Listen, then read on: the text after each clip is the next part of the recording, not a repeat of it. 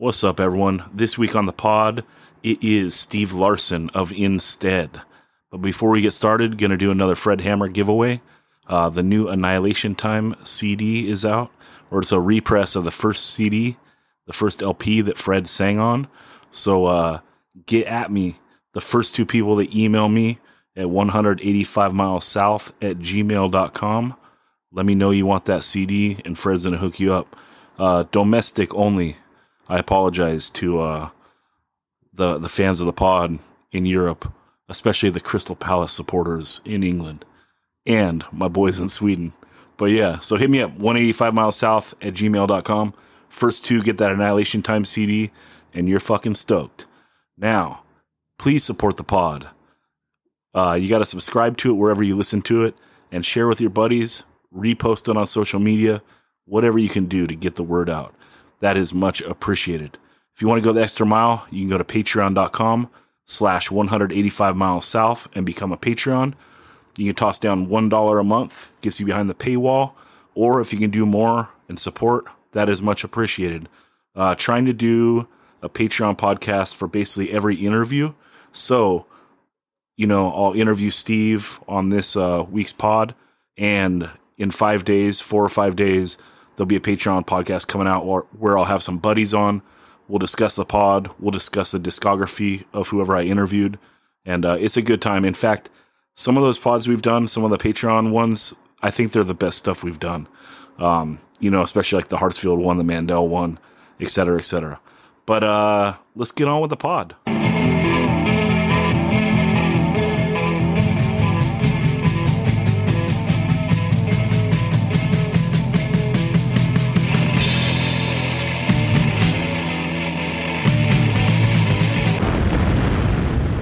one eighty-five Miles South, a hardcore punk rock podcast.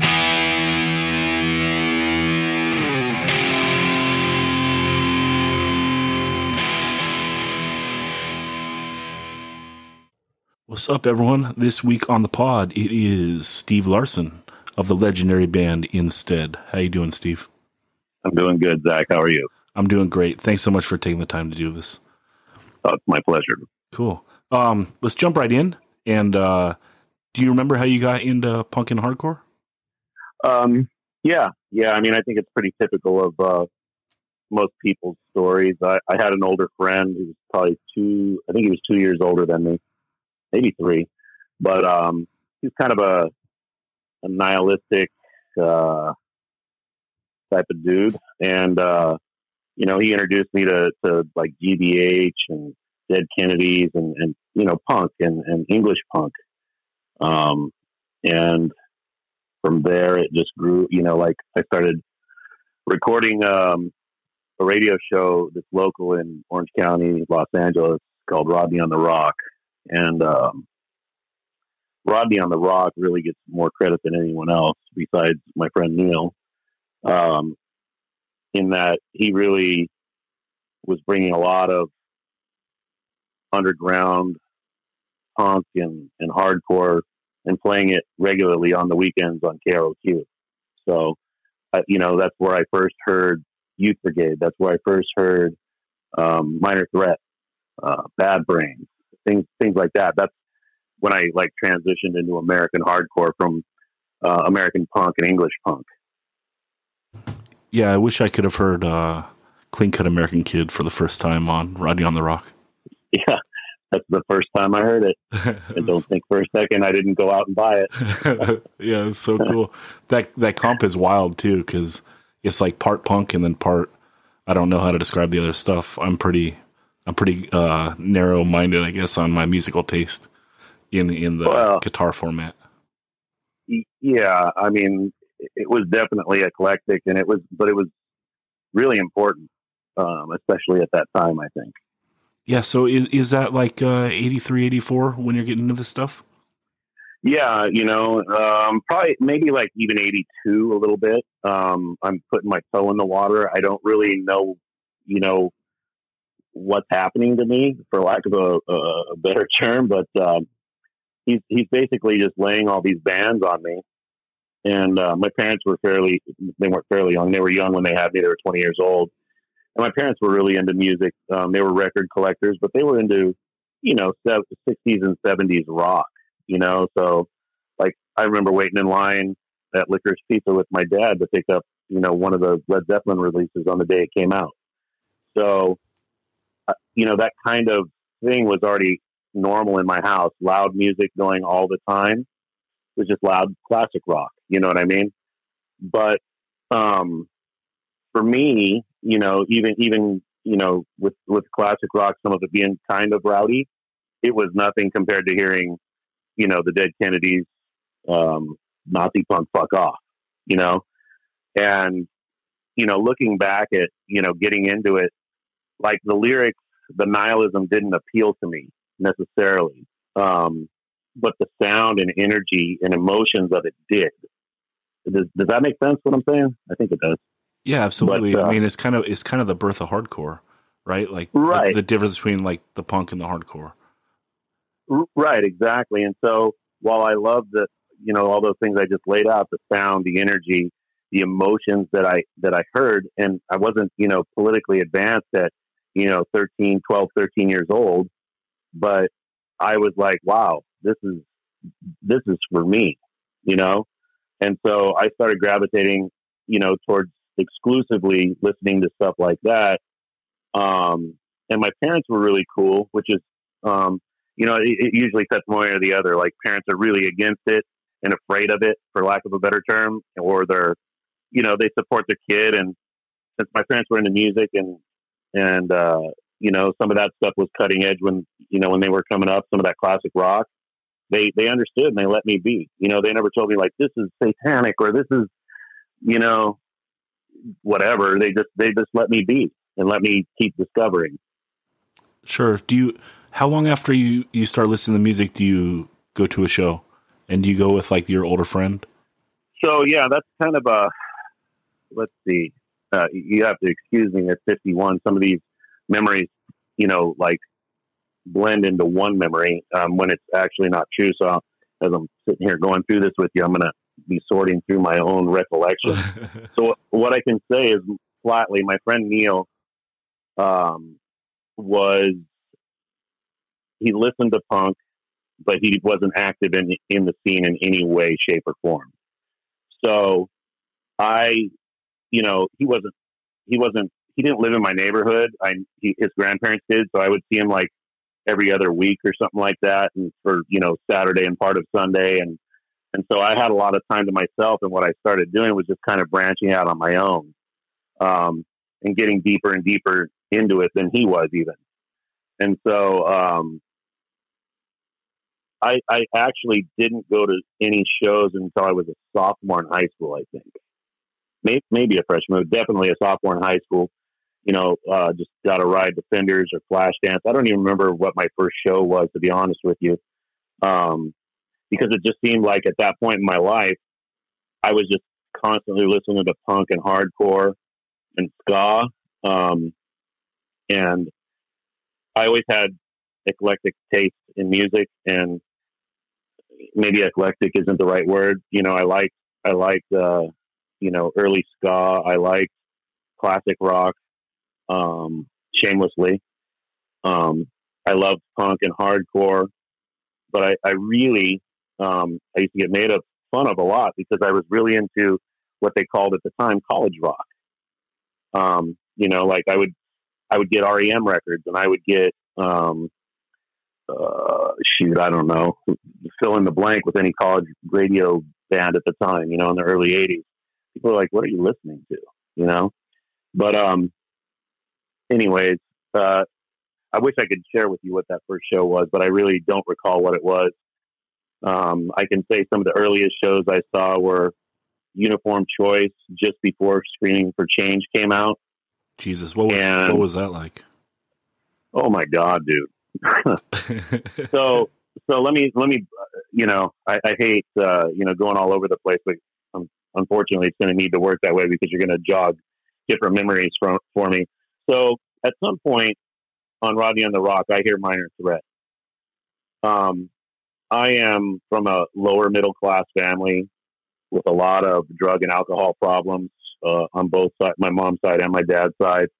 so everybody around me was just, I, I felt like I was constantly surrounded by parties. Like, you know, people at our house, us going to someone else's house. Again, my parents were young, right? Um, and, you know, I was just seeing all these people bottom out around me. And, and to be honest and perfectly transparent, I was going that route too at a very early age, probably twelve years old. I, it was the first time I was drunk, you know? And uh, I didn't like it. I didn't like where I was going, but until I heard Minor Threat and was like, that really, and I've heard this a lot on your podcast, but it changed everything for me. Because then I was like, wait a minute, there's other people that feel like I feel. This is amazing. Now, hardcore's taken on a whole new perspective for me. Now I'm not, you know, just listening to nihilistic uh, political lyrics. I'm, I'm, I'm listening to suburban kids who are pissed off about everybody being drunken, drugged out buffoons around them. Um, so going back to what you were asking originally, Uniform Choice, oh, man, uh, I, I, I never got to see Minor Threat live. Let's get that out of the way.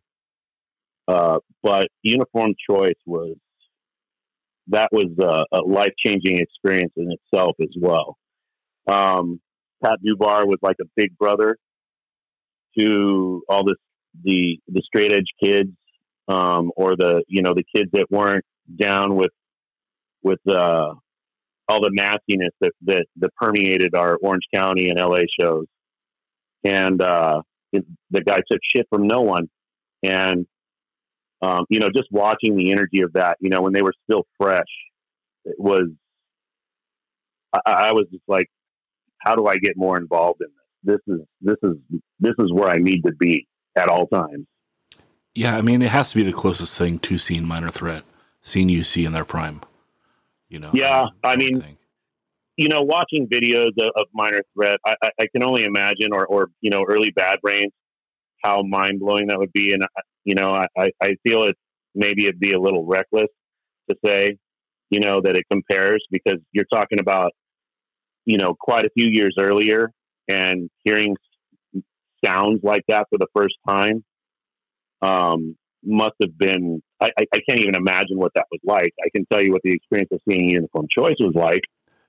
And, you know, but if you're, con- then, but, but if you're connecting to the minor, well, if you're connecting to the Minor Threat records like that, then I, I think, and you miss them, I think the closest thing is the U C because of ah. the, the aggression of the music plus the message is, is similar. Absolutely.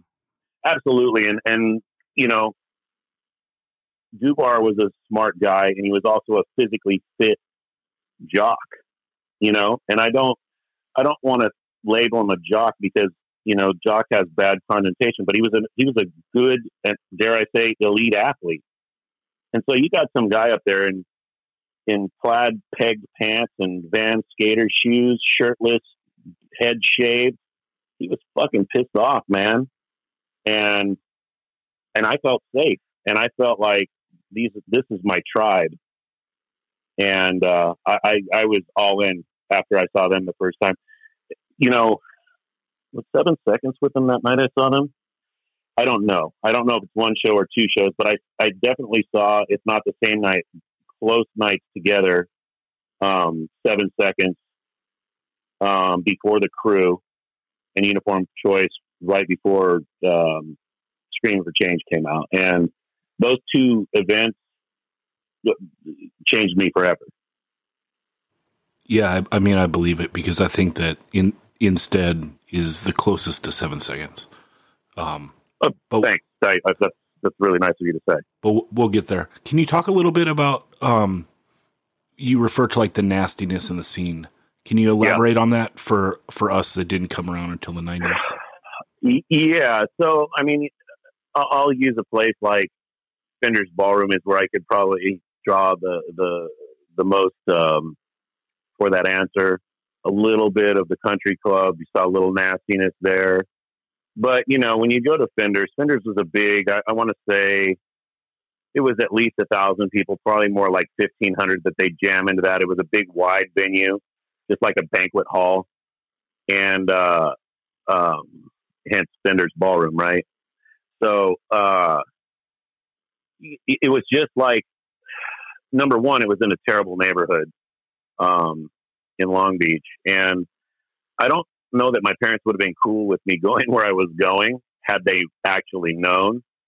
Um, it probably was allowed to happen because they liked my friends, and my parents were, it was a different era too. You know, like parents uh, didn't, this is going to sound wrong, but they didn't know as much as we know now about the dangers of places and, and how in, in how much you can keep track of your kids now. And I'm speaking from, from experience, having three children myself, but um, it was, you know, there was the Lads, there was Circle One, there was the Mickey Mouse Club, and I'm sure I'm forgetting others, but it, it was purely, I'm sure some of those guys were there for the music, but a lot of them were there for the chaos and, and the potential violence. And I clearly remember seeing, I, th- I think it was G B H at Fender's. Um, those pills, those bills were so eclectic back then. And, and I, I really, um, miss how we got away from that later on in the eighties, but that's a, that's another question or another part of the story. Um, but I clearly remember, uh, you know, being at the edge of the pit up towards the front of the stage, and, and I could literally, as loud as ear blistering as it was, I could literally hear the sounds of fists hitting faces, boots hitting heads, ribs. Like it was just, it was nasty, man. So, you know, it, it, it was really no different than the streets. Um, and again, you know, I was lower middle class, probably closer to lower class than middle class. I grew up in a, uh, you know, a poor neighborhood, and there was a lot of violence in my neighborhood.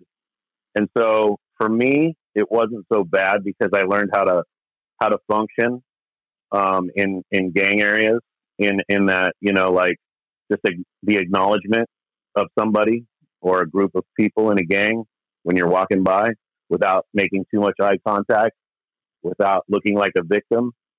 Those things pay off, you know, and those are things that if you're not in those areas, you don't even think about, you know? So for me, Fender's was a lot the same as my neighborhood with, you know, G B H or uh, Fang or, or Doctor No as a backdrop to violence. You know what I mean? Yeah, absolutely. It's your neighborhood with a sick soundtrack. Yeah, exactly. A way better soundtrack than my neighborhood. Yeah. No, I mean, I mean unless you're into unless you're into oldies, I mean, those are cool. It is. Um, yeah. No, but I mean, it makes sense to connect with a band like Uniform Choice where you feel safe, right? If you're getting fucked yeah. with, like the singer might fuck that guy up. Oh yeah, for sure. But Pat would be off the stage. He would be on the mic. You know, just fearless, absolutely fearless. And then it just became like as as as straight edge in Orange County and L A grew and grew and grew. It, it just became like, you know, uh, strength in numbers, to be honest with you. Yeah. So when do you decide to not just be a show goer and you want to start participating? Do you, have you played drums for a long time, or did you start playing drums to be in a punk band? Yeah. So, okay. So let me, let me back into this as well. So when I was like ten years old, we were at a party at my, one of my parents' friend's house. And, uh, I went to go use the restroom, and, and I went in the wrong door, and there was this sparkle blue Ludwig kit in the room that I walked in. And, and it was like, it was literally like, you know, the scene where they, they pull the, the, where the guy sees the, um, the Ark in Raiders of the Lost Ark. like, like that's what I was, I was just standing in the doorway, like, oh my God, this is, how do I get one of these? Yeah. You know, and I knew, I knew what it was, but I can tell you at ten years old, instantly, I knew that I wanted to play drums right then and there. And, and so I held on to that thought. And when it was time to go into junior high, um, I wanted to sign up for band because I wanted to learn how to play drum set, you know, and my parents didn't have the means to get me lessons. And so it was an opportunity to, to go after it. And my goal honestly was to play well enough to play in a band. When I first had this thought, it wasn't about punk bands, and then eventually it became, I want to be good enough to be in a punk band, right? So um yeah, I mean, what I didn't know going into junior high was, well, they don't teach you drum set right out. You got to learn how to hold your sticks. You've got to learn how to play the snare drum. You've got to learn how to play the, the, you know, the, the marching bass, you know, yeah, things you get, like that. You get stuck on the kettle drums. Right, exactly. Things like that. Yeah, you, you're talking about concert band, you know, and stuff like that. And, and uh, so then, you know, I wrote it out. I, I knew that being in the band, you know, the school band at the time was a, was a, you know, mark of the squealer. Um, it was like, just, you're, you're, you're a band geek, you know, you're marked. Yeah. The thing for me too, is I was an athlete as well. So I had this weird, at that time, and this may sound absolutely ridiculous in this day and age, but at that time, people didn't do sports and bands. Just very, very few people did. And uh, I can say that while I did it, I didn't know anybody who did through junior high and into high school. So I was willing to, to take any criticism, which I got very little of because it turns out like just people were cool with me in general, you know? So um, I, that probably made it easier to stick with it too, to be honest. But um, I, I, you know, I stuck with it. I got a little bit of introduction to drum kit, and then going into high school, um, all the drumline guys really took me in, and that was a whole different vibe, like going into high school marching band. And I was, you know, playing football and playing baseball. But in, in, in high school in the summer, you're, you're doing, you're basically training like you train for football season. So I was bouncing, you know, like I'd go to, I'd go to band camp in the summer, and I would leave there for a little while, go do my, my hell week for football, you know, the, you know, the days of the hell week were like almost in direct alignment, and then come back to band camp, beat the shit, sweaty, whatever, you know, um, and it was just a means to an end for me, you know, and I got to know some guys. I got to know more about drum, drum kit. I, you know, knew how to read music enough. Um, everything was coming together as planned. And then eventually, I somehow got my parents to agree to buy a drum set that they probably couldn't afford. And, uh, and at that point, um, wh- where I lived in a very small, like craftsman bungalow in Anaheim. And, uh, it was literally like an eight hundred square foot house, but it was just me and my parents. And, uh, but we, it was like on a big, big piece of land, you know? So the, um, the garage was a two car garage, and it was like way away from the house and back, and there was like it, it it it went it backed up to an alley, so like I could go out there, set up my drums. I like soundproofed walls, put up mattresses, egg crate, anything I could find, and just started putting on headphones and playing along to whatever I could, you know. And I was playing along to Fear the Record. I was playing along to Mommy's Little Monster, nineteen forty-two, Social Distortion as well. So that's kind of, did I answer the question, or I get way off base here? I've lost myself. No, that was that was more than I could have asked for. That was awesome. Right. All right, cool, man. Thanks. Yeah, so how do you – is Instead your first band? Well, yes. Uh, I mean, besides doing like, you know, like a punk cover band that uh, in high school, like at, at pep rallies and, and uh, backyard parties and stuff, um, literally covering like um, English dog songs. And uh, Doggy Style songs, and that. So what happened is, specifically when we would do the Doggy Style song, uh, we would do Donut Shop Rock, and then Kevin Hernandez, the singer of Instead, would grab the mic, and and then the place would go apeshit because we were doing like backyard parties. Backyard parties were really big in the mid eighties, you know, early eighties, mid eighties. They're just, somebody would get a couple of kegs, charge five bucks. Have us in the backyard as entertainment. People would do what they thought was punk and pit, you know, get wasted, get high. And, and then, like I said, eventually Kevin started doing Donut Shop Rock with us. And it was like, wait a minute, this guy is actually a good front man. And, um, people were into it, you know, like our, our friends, we had a group of friends in high school that were into punk. Like my, my school was, was largely Hispanic, and I would say probably, I'm guessing at the time, probably seventy percent Hispanic, twenty percent white, ten percent, you know, mixes of Asian, black, whatever. Right. So all the white kids at Anaheim High School were into surfing, skateboarding, hardcore, or metal. Like, that's what everybody did, you know? So we were getting a lot of support, even though it was probably only a handful of people looking back. Um, and it was fun too. Like, it was fun. Like, when Kevin would grab the mic, it was more fun than when the singer of our little cover band was singing. Right. Everybody got super excited. So, um, then, then in, it, it basically that band evolved into Instead and writing original music, to answer your question. And how does that feel to start writing original music, and, and who's the catalyst to that? Um, I had a lot to do with that. Um, you know, basically Kevin was two grades ahead of me. Um, the original, one of the original guitar players, uh, Bill McLaughlin, was a year ahead of me, maybe two years ahead of me as well. Um, and there was his brother, Tom, who was in my grade. Tony Garcia was in my grade. So that was it. Right. Um, and Kevin was like this punk rock weirdo at our school, like bondage pants, docs. Like, he was punk as fuck, you know? And I remember, like, he used to embarrass me. Like, I'd be sitting um, on the bench outside the locker room, like just putting on my cleats and whatnot, getting ready for football practice. And he'd roll up in his, in his full painted leather with spikes on it and bondage pants and socks. And a, he always wore a, um, a, a fisherman's hat, you know? Uh, and, and he would just come sit down next to me and, like, put his arm on my shoulder and be like, "What's up, Larry?" He, he used to call me Larry instead of, La- everybody called me Larson. He called me Larry. To this day, he called me Larry. And he's like, you know, basically just trying to sell me on the idea, like, we should just do this, you know?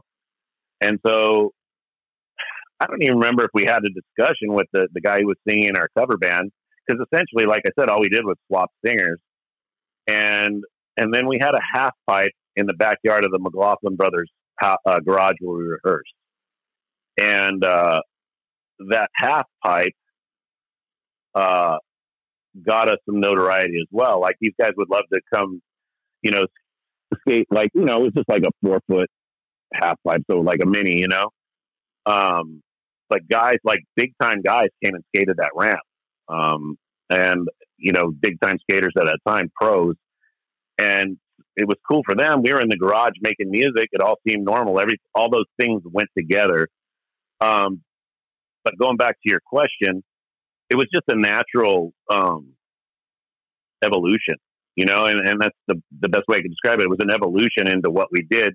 And I was really into, even though I didn't know how to play guitar, um, I understood things like song structure and, and whatnot. So I had a lot of ideas that I was able to say, mouth mimic to our guitar player. Like, I remember distinctly Live and Let Live, telling him, yeah, I want to do something like dana, ticka, ticka, dana, ticka, ticka, dana. And it became a big part of, of a big song for us, you know? So, um, again, you know, in a nutshell, it was just natural evolution. Yeah. You're speaking my language with the mouth mimicking. I still have to do it to our guitarist. But, right. And I played guitar in a band forever, but, uh, I'm not good enough to, to write the songs that we have. So right, right. We got a mouth mimic. So you do a demo in nineteen eighty-six. Um, Correct. Where do you record this? And, and how does it feel to like come out of doing something and being able to listen to yourself?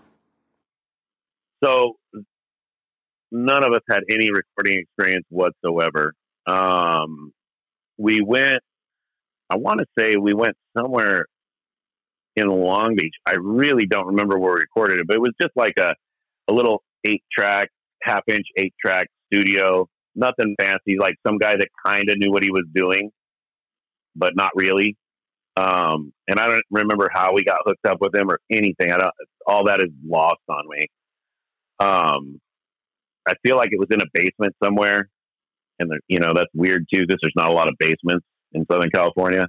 But um, we recorded with this guy, and, and it was it was a weird process. It was a learning. We were all learning as we were going. Um, but I think, if I remember right, on on the demo, we still recorded it all live. We didn't really overtrack anything. Maybe vocals got overtracked. Because I can say when we went to go do Bonds of Friendship, I still did not understand multi-tracking completely by the time we entered the studio. Yeah. Do you do shows before the demo? Like, are you, are you playing, is it mostly just backyard or are you playing actual? Yeah. We're, yeah, we're just, do, yeah, we're just doing backyard parties at this point. I think the demo's out before we play our first club show, was, which was at uh, Big John um, in Anaheim. Okay. And can you describe that club? What was it like? It was just a pool hall and, you know, like a, I don't want to say it was a biker bar because it wasn't quite a biker bar, but it was a dirty, seedy pool hall um, right next to some railroad tracks. Um, and, and strangely, I am walking distance. So I work walking distance away from where the club used to be, but, um, but it was a big deal. They had a, they had a stage, they had a P A, you know, and, um, yeah, I, I somebody just recently sent me the flyer for that show, like in a text, like, "Hey, check this out," and I was like, "Damn!" That's so, so cool. But it was all yeah, it was it, all ages, and your friends were able to go. It was, yeah, it, it was all ages, even though they had a bar in there. I don't remember how they separated that out because I know it wasn't, you know, like the traditional big black X on the hand or anything like that. Um, but but yeah, they were definitely able to go in. Yeah, and so what was that like playing your first show? Um, well, it was, God, um, such a mix of emotions. You're nervous, you're excited, you're grateful. I mean, Doggy Style is uh, who, was it Doggy Style? I think Doggy Style. Yeah. Doggy Style was our first show, our first club show. And Kevin was friends with Brad Xavier and, and Lou, the drummer. Um, they all played in like a men's basketball league somewhere. You know, they all knew each other from, you know, playground, you know, uh, pickup hoop games and stuff like that. And, uh, you know, we all loved Doggy Style too. You know, they were Fullerton or Placentia and, and we were Anaheim boys. And, and, you know, there's a lot of, a lot of good punk came out of that area, um, before us. When you, you know, you're thinking about Huntington Beach and the, just Orange County had a lot of good punk that came out of it. Fullerton in particular. Um, so yeah, I mean, it was just a, it was a mix of emotions, but I had been playing in marching band. I played football, you know, like I was used to being in front of an audience, you know? So for me personally, I was more excited than anything else. That was the thing I, I felt most. I was excited to be doing it. Do you have, is there a lot of friends there? Like, do you get a good, like typical reaction? Or what is it? So like? it, it, it's a small show. It, you know, Doggy Style is, is uh, coming towards the tail end of like their popularity. Um, they were never huge, you know, but they, um, and of course we were an opener and I think there was a band, I think we were the opener and there was a band in between us and then Doggy Style. Um, but you know, I mean, our, yeah, we were well received for the, the, you know, let's just say, I don't remember if there was thirty people there or seventy-five, but the small amount of people reacted well to us. Yeah. And then what are, what are these years like in between the demo and then recording Bonds of Friendship? Do you just, do you play a lot locally and do you start to build up like a fan base? Yeah. Yeah. Um, a, a small fan base. We're like doing parties with half off and, and, uh, and, and yeah, just doing some small club shows. And then we, we, I think we did another show at, um, at Big John's with Final Conflict. Um, Ron, Ron uh, Martinez was always really, really cool to us. I still a cool guy. I love Ron Martinez. So, um, and Final Conflict, again, a band that we grew up, you know, dare I say idolizing, but you know, it was a big deal to us. You know, um, you're, you're now like, you know, I, I've transitioned now from being a fan to being part of something. You know, and I'm still a pen pal with people all over the United States and, and Europe. And, and, you know, I'm still just exchanging letters and, you know, putting wax on stamps so people can reuse them and trading calling card numbers because that was a big deal for a while. So we could all talk to each other. We'd send each other, you know, calling card numbers and you'd get free long distance. Um, buying records. I, I did most of my record buying locally, but I would trade stuff in the mail. Um, so I, I'm just completely immersed in, in hardcore, like one and hardcore and punk. Just, I feel like I'm going to shows a few nights a week. Um, if I'm not at, at, at football or baseball practice or playing a game, um, I'm at a show, or I'm, or I'm practicing on my own, or I'm practicing with Instead. Like it's just, it's just nonstop. I'm in constant motion doing one of those things. Yeah. Real quick as a sidebar, do you think that Final Conflict is one of the most underrated bands of all time? Cause, Absolutely. Because, Jesus, they've ripped for so long and they still rip. Yeah, I agree. one hundred percent. Definitely underrated. Yeah. Um, another little just sidebar before we get to the L P. Um, sure. There's there's a demo bootleg that comes out, but it doesn't appear to be the same like track listing as the demo.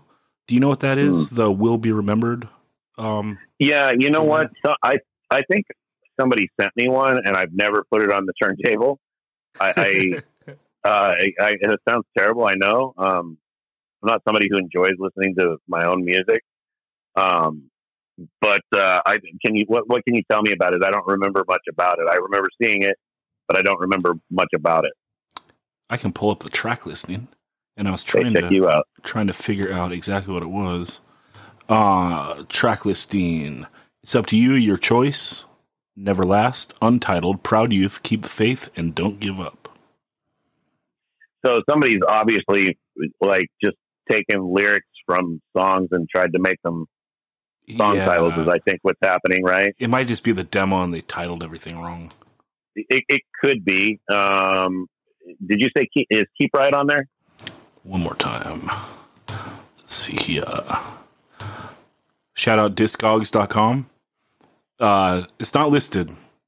Not listed. Okay. Keep the Faith is listed. Yeah, so that ended up being Faith on Bonds, right? Right. Yeah, so I just I didn't know if there was a second demo. I guess that was my question. No, there's one demo. Okay. Cool. So going in, you record Bonds of Friendship, and this is an iconic L P. I mean, partially for the style. It comes out in nineteen eighty-eight. The L P cover is iconic as you can get. And this thing's fucking awesome. Can you can you talk about going in huh. to record it? Well, yeah. I mean, I I, I really appreciate the kind words. I, I we have different views of it. I'll tell you that much. Um, I sorry, it's all good. Life calls. Yeah, exactly. I'm trying to kill it right now, and I. Anyways, um, so. Going where, where would you like me to start? The cover? Uh, yeah, and and I don't have it pulled up, but the cover is very similar to like uh, is it Mike Gibbs, something like that? Are you going to go there? That the cover is exactly no, like oh, okay, it's it's exactly like a, a jazz record.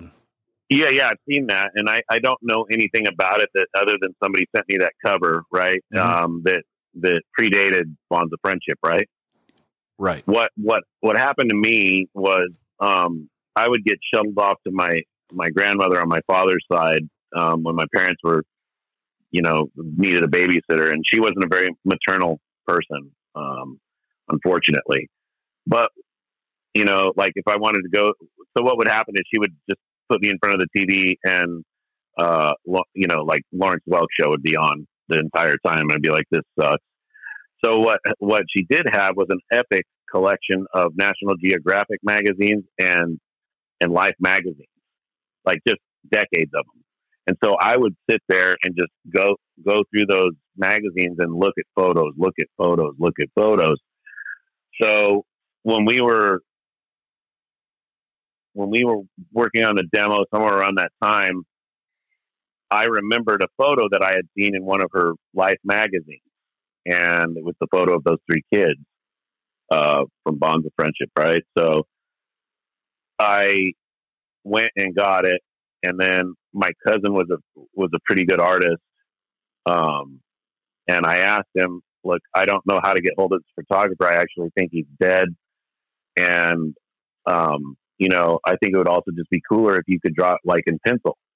And he's like, "Yeah, I could do that." And so he did that, and he's the same guy who also drew Chet from the. You know, the back of the Instead shirts. I don't know if you know who Chet is, but the, the Instead, Instead, Instead, Instead shirt with the guy breaking through the Instead. That's Chet to us. Yeah, iconic. So thanks. Um, and um, so I had a lot to do um, with Instead's art.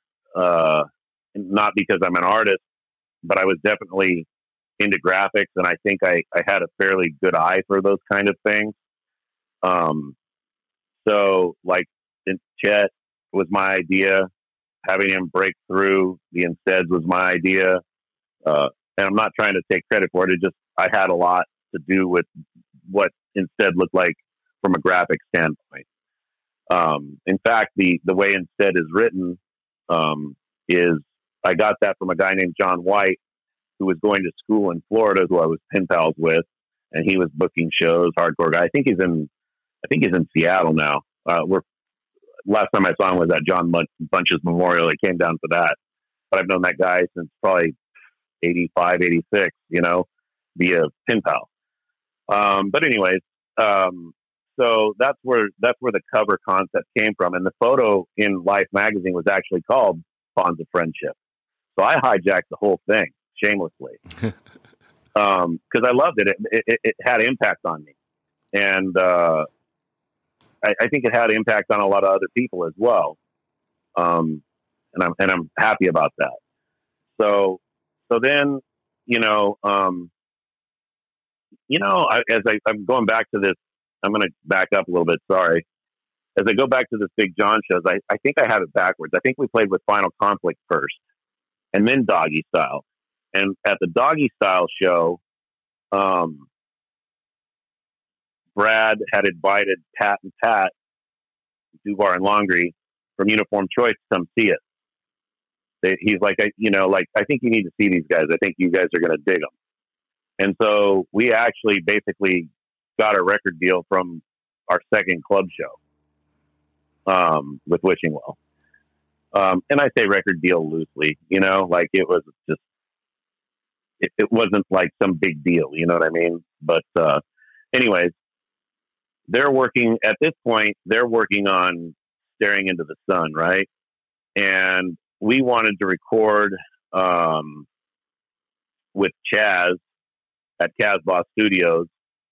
Um, but they wanted us to go into where they were recording Staring into the Sun because they had established a relationship with this guy, Rich Andrews, who was running that, stu- that studio.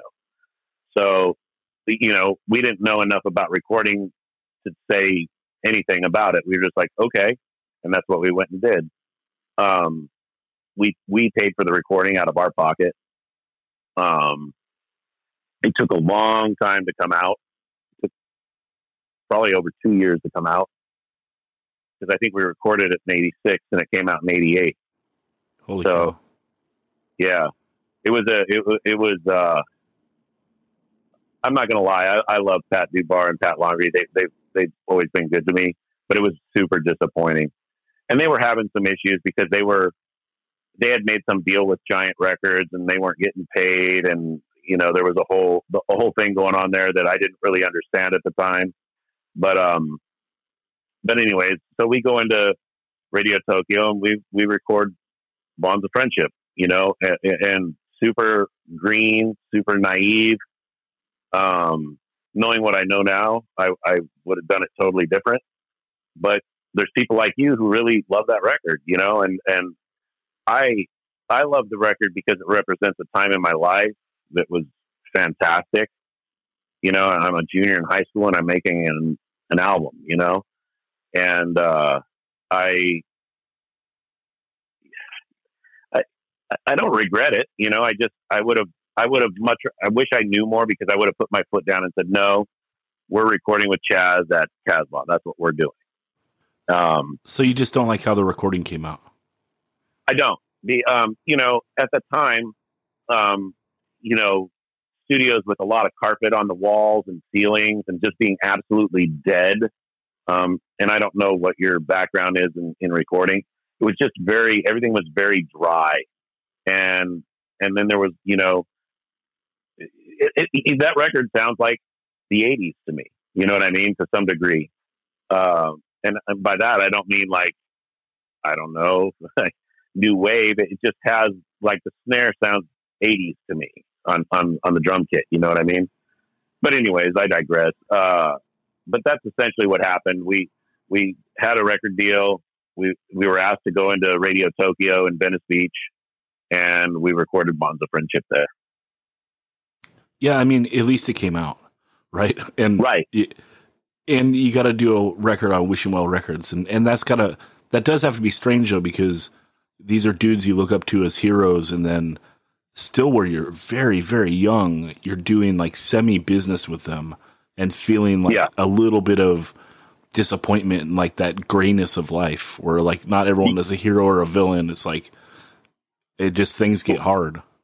Right. Right. It, it, and it, it's really tough when you're a young man to um, grapple with those emotions of being disappointed in your idols. Right. And, and, and it was, it was disappointing. You know, I, I felt like to some degree, I felt like it was a business transaction for them. You know, I, I really don't think it was. It was just like, they were college kids and they were on, they were doing their own thing. And, you know, they were, they were evolving as, as artists, you know, for lack of a worse cliche, but that's what was happening to them. They were, they were, they were expanding themselves as, as artists, as musicians, you know? And I didn't feel like, I felt like if we'd done it two years earlier, it would have been done quicker. It would have had all the attention I would have expected it to get, and so on and so forth. And, you know, the other fact of the matter is the Revelation at the same time had asked us about doing a seven inch, and we chose to go with Wishing Well because we knew them, and Revelation wasn't anything at the time. It was, I, I think maybe one was out. I don't think two was out. I think maybe Revelation one was out, or what, did they even have a release out by them? I don't, I don't remember when Rev, Rev one came out. Huh. Anyways. Uh, so we made a decision to go with Wishing Well instead of Rev. And, and, uh, and then we felt like, whoa, did we make a mistake? Cause we thought these are our local heroes. It's right here in Fountain Valley. We're Orange County guys. Um, these guys make T-shirts uh, in their garage by the thousand, it seemed like. And so, like, it seemed like everything we needed was right here in our backyard. Why wouldn't we do it, you know? And as I as I say all this, you know, we were huge fans of Youth of the Day at that time as well. So being asked by Ray to do a seven-inch with them was super flattering. Yeah, that's got to be the hardest decision ever. It, yeah, you know, and and so that's the thing, right? Did we make a wrong decision? I don't know. I, I really don't care at this point. But is our legacy different? Have we put that R, you know, that star with an R on it? That, Maybe. That is interesting to think about. Like if, if Instead would have just been a Rev band, um, because right. It is part of the coolness of like the Instead legacy is the labels that you do work with, like, right. You know, doing Wishing Well and then doing Nemesis and then getting to be on Epitaph, you know, and then, and then doing the discography with Indecision. Like these are all classic labels. So yeah, it, it does add like a, a texture to the, the legacy that maybe you wouldn't have had if you were just on Rev from day one. But then again, If you were just, if you were a Rev band, like, yeah, you would have had that rub too, you know, and been along for a right. Yeah. It, it, it kind of cuts both ways. Right. Yeah. It's fair. And a huge one. You have a, yeah, yeah, exactly. You, you, you have a built-in fan base if you're on Revelation. And some people, you know, like I know when I first started getting into punk and hardcore, I wasn't, I wasn't even thinking about the record label people were on, you know? So I think some people um, just assumed we were a Rev band too. You know, um, when they're, you know, when they were new to the scene. Um, but to us, this all seemed very natural because like I said, the shows were super diverse. Everything was really diverse in the beginning. It was very, um, dare I say innocent, you know, like playing a show with, with, uh, you know, Agnostic Front and Fang and, the Barookers on a bill is not, was not unheard of. You know what I mean? And I, I can't even think of how many times we played with N B C. You know what I mean? We played with N B C a lot in a lot of different places. And it's like, you guys played with N B C? Yeah, a lot. I loved it. I loved N B C. Um, but anyways, go ahead. do you, after the L P finally comes out, is there a spike mm-hmm. in popularity? Like, oh yeah, that establishes you.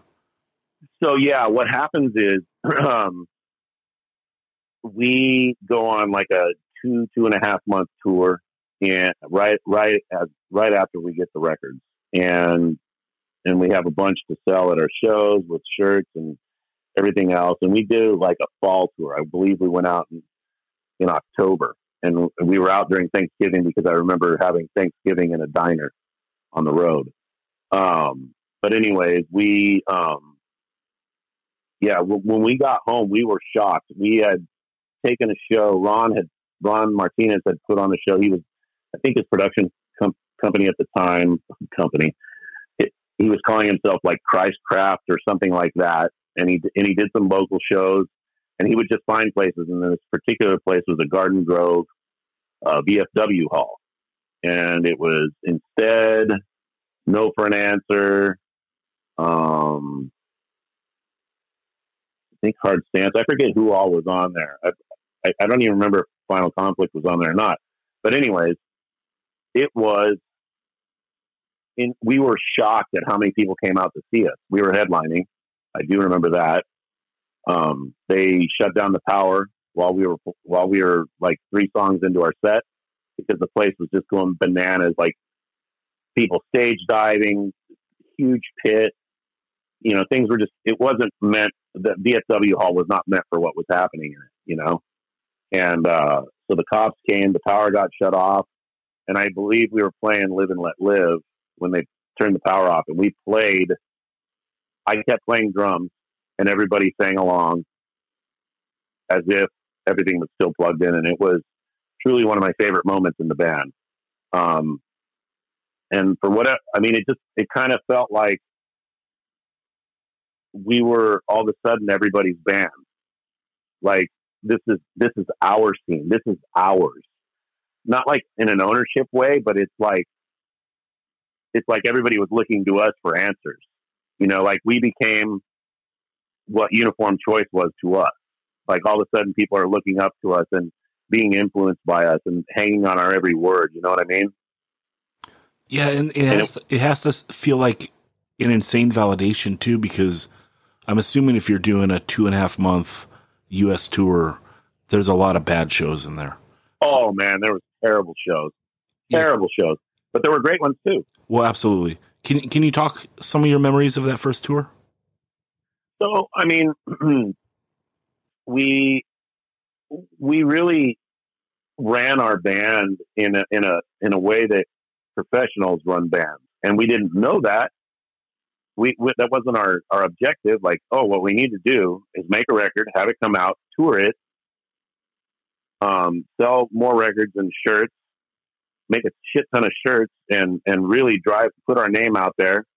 And but that's what we did. The shirts came from a learned experience of us, our personal, um, uh. affinity for, for, for shirts from touring bands that came around here. Cause everybody came through here.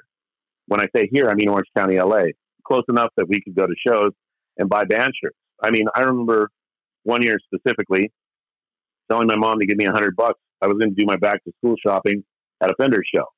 That's where I was going to get all my shirts for the year. and, I, and I absolutely did. And most of them were Wishing Well shirts because, um, Uniform Choice was playing the show, yeah. but yeah, I mean, that's what I did. And and my mom was cool with it. She's like, a hundred bucks for a year's worth of shirts? Here you go. You know? Yeah.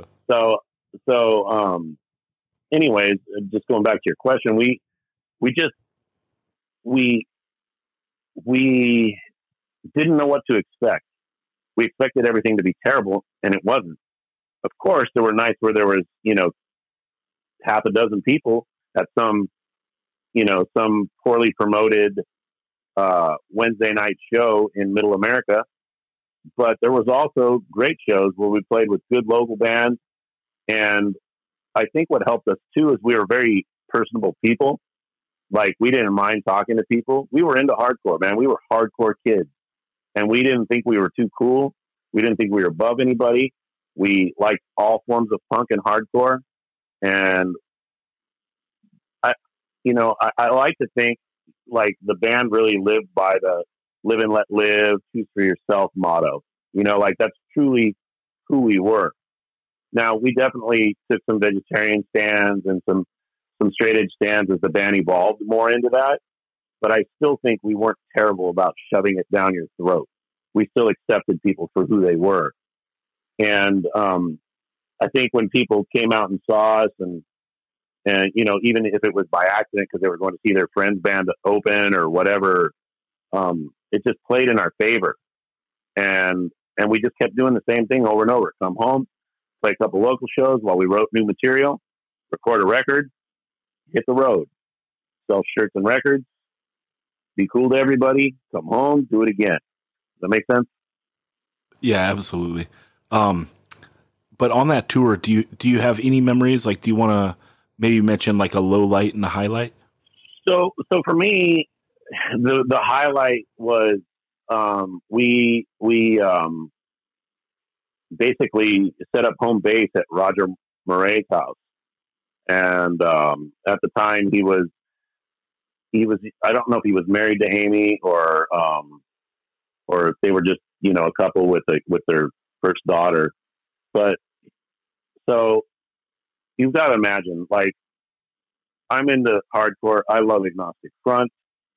I, you know, and now I'm staying at this dude's house and he is being so cool and like completely validating us. That's something else I probably need to add to that previous notion too. Like, there were some heavy hitters that, that came out and supported us and said good things about us and wore our shirts at their shows. Roger put us up at his house and let us like run up and down the East Coast and come back to his house and have a place to, to sleep. You know, he called out sick and hung out with us from work many days over. I think we stayed at his house for about two weeks and ran up and down the East Coast, you know? And so for me, that was the best. Um, just absolutely incredible. Um, And then a low light probably would have been, I think we played in like Wisconsin in some basement and like no one came, but the couple people that came really dug us. And there were people there. It was like a bar that was like, it still allowed all ages shows. And some dude like that played in one of the opening bands was just like, I mean, we're talking like the only way I could describe him is just kind of think G G Allen light. But the dude, But the dude like was so cool to us and loved us. And I think he was just a punk dude that loved punk and like us just accepted everybody for what they were. And so like he passed his baseball hat around. It was like, everybody put some money in here. These guys got to get some gas to go to their next, next destination, you know? Yeah. And, you know, he didn't collect a lot of money, of course, but he did it.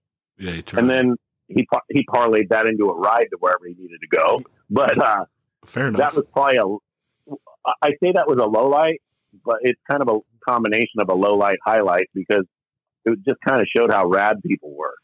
Yeah. Yeah. You, you have a good attitude about it and you know, you get what you give. So right. r- real quick on the Roger thing. Do you think that mm-hmm.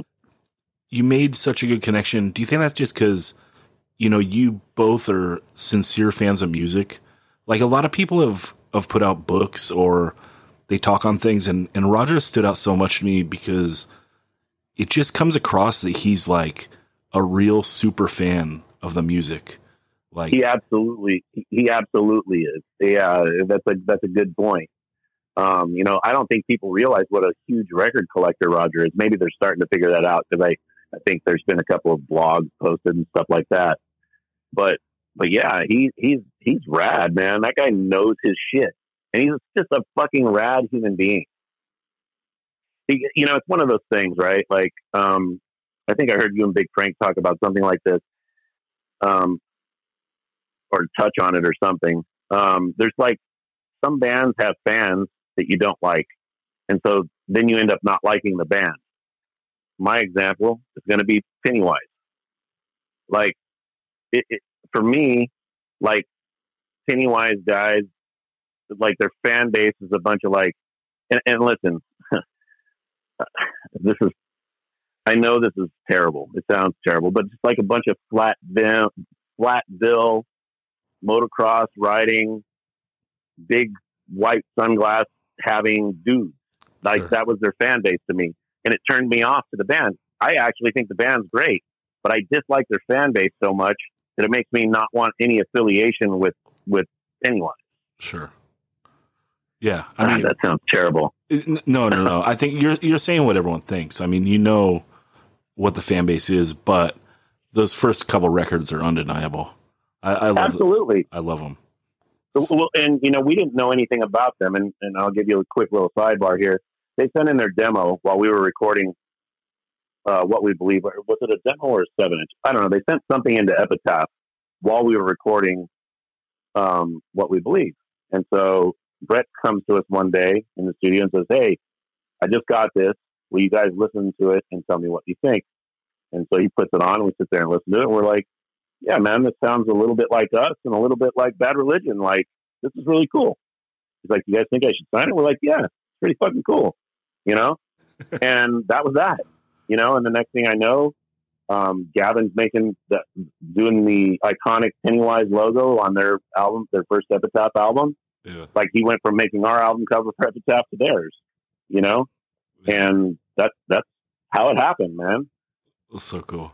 Yeah. I'm not saying we're responsible for it, but we were definitely asked our opinion. Yeah. And you were and, there. You were there. Yeah, yeah, exactly. So cool. Now, The I think the best Instead is the seven inch. The We'll Make the Difference. Um, okay. Comes out in nineteen eighty-nine, Nemesis. Six song, seven inch, where every fucking song is a banger. There's not a lot of records like that, you know. I mean, unless you want to talk Minor Threat and like the greatest stuff, you know. Right. Um, how does this come about? That. How does this come about? And uh, are you songwriting? Who's songwriting? And what's your approach for doing a seven inch after doing an L P? Okay, so I think that it's clear to most people that have an ear for music that the songwriting style changed a little bit from uh, Bonds of Friendship to that seven inch.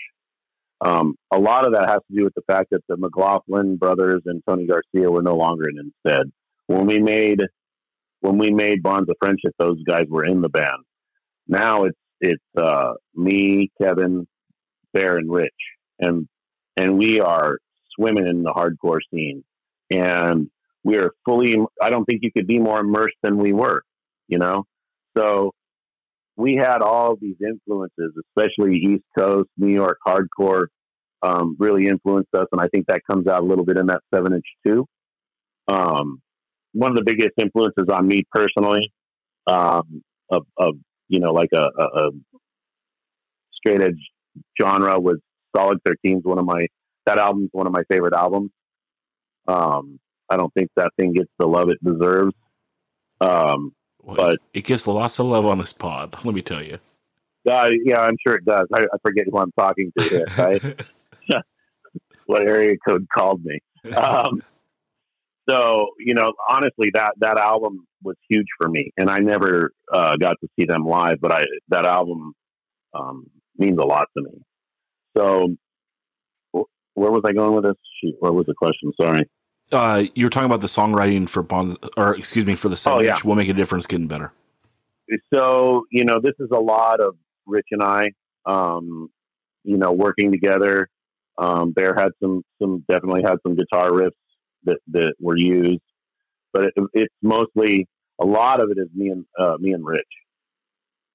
Um, and so, The, the writing dynamic changed, you know, from, from Bonds to, to there. And that's, that's essentially what it was. There was, there was conscious efforts to do things, you know, like, like, um, We'll Make the Difference was very deliberate, very, very deliberate. I remember being, uh, at the time I lived in Tustin, and I remember him and I just being in my room for hours one day, just grinding that song out. So, yeah. It's a thing that, that is a common theme on this podcast is I say that there's never too many Unity songs, and yeah. that's, that goes directly to that song, you know, like absolutely what they will say is just another Unity song. The more, the better. To us, they are wrong, because if, if people ask you like, what is hardcore? It's very hard to explain, right? Is it just like a little faster punk? But then like in the nineties, like there's legit hardcore bands, like Earth Crisis is a hardcore band. Even though they sound yeah. more, you know, sonically it's more metal. So it's like, what is yeah. hardcore?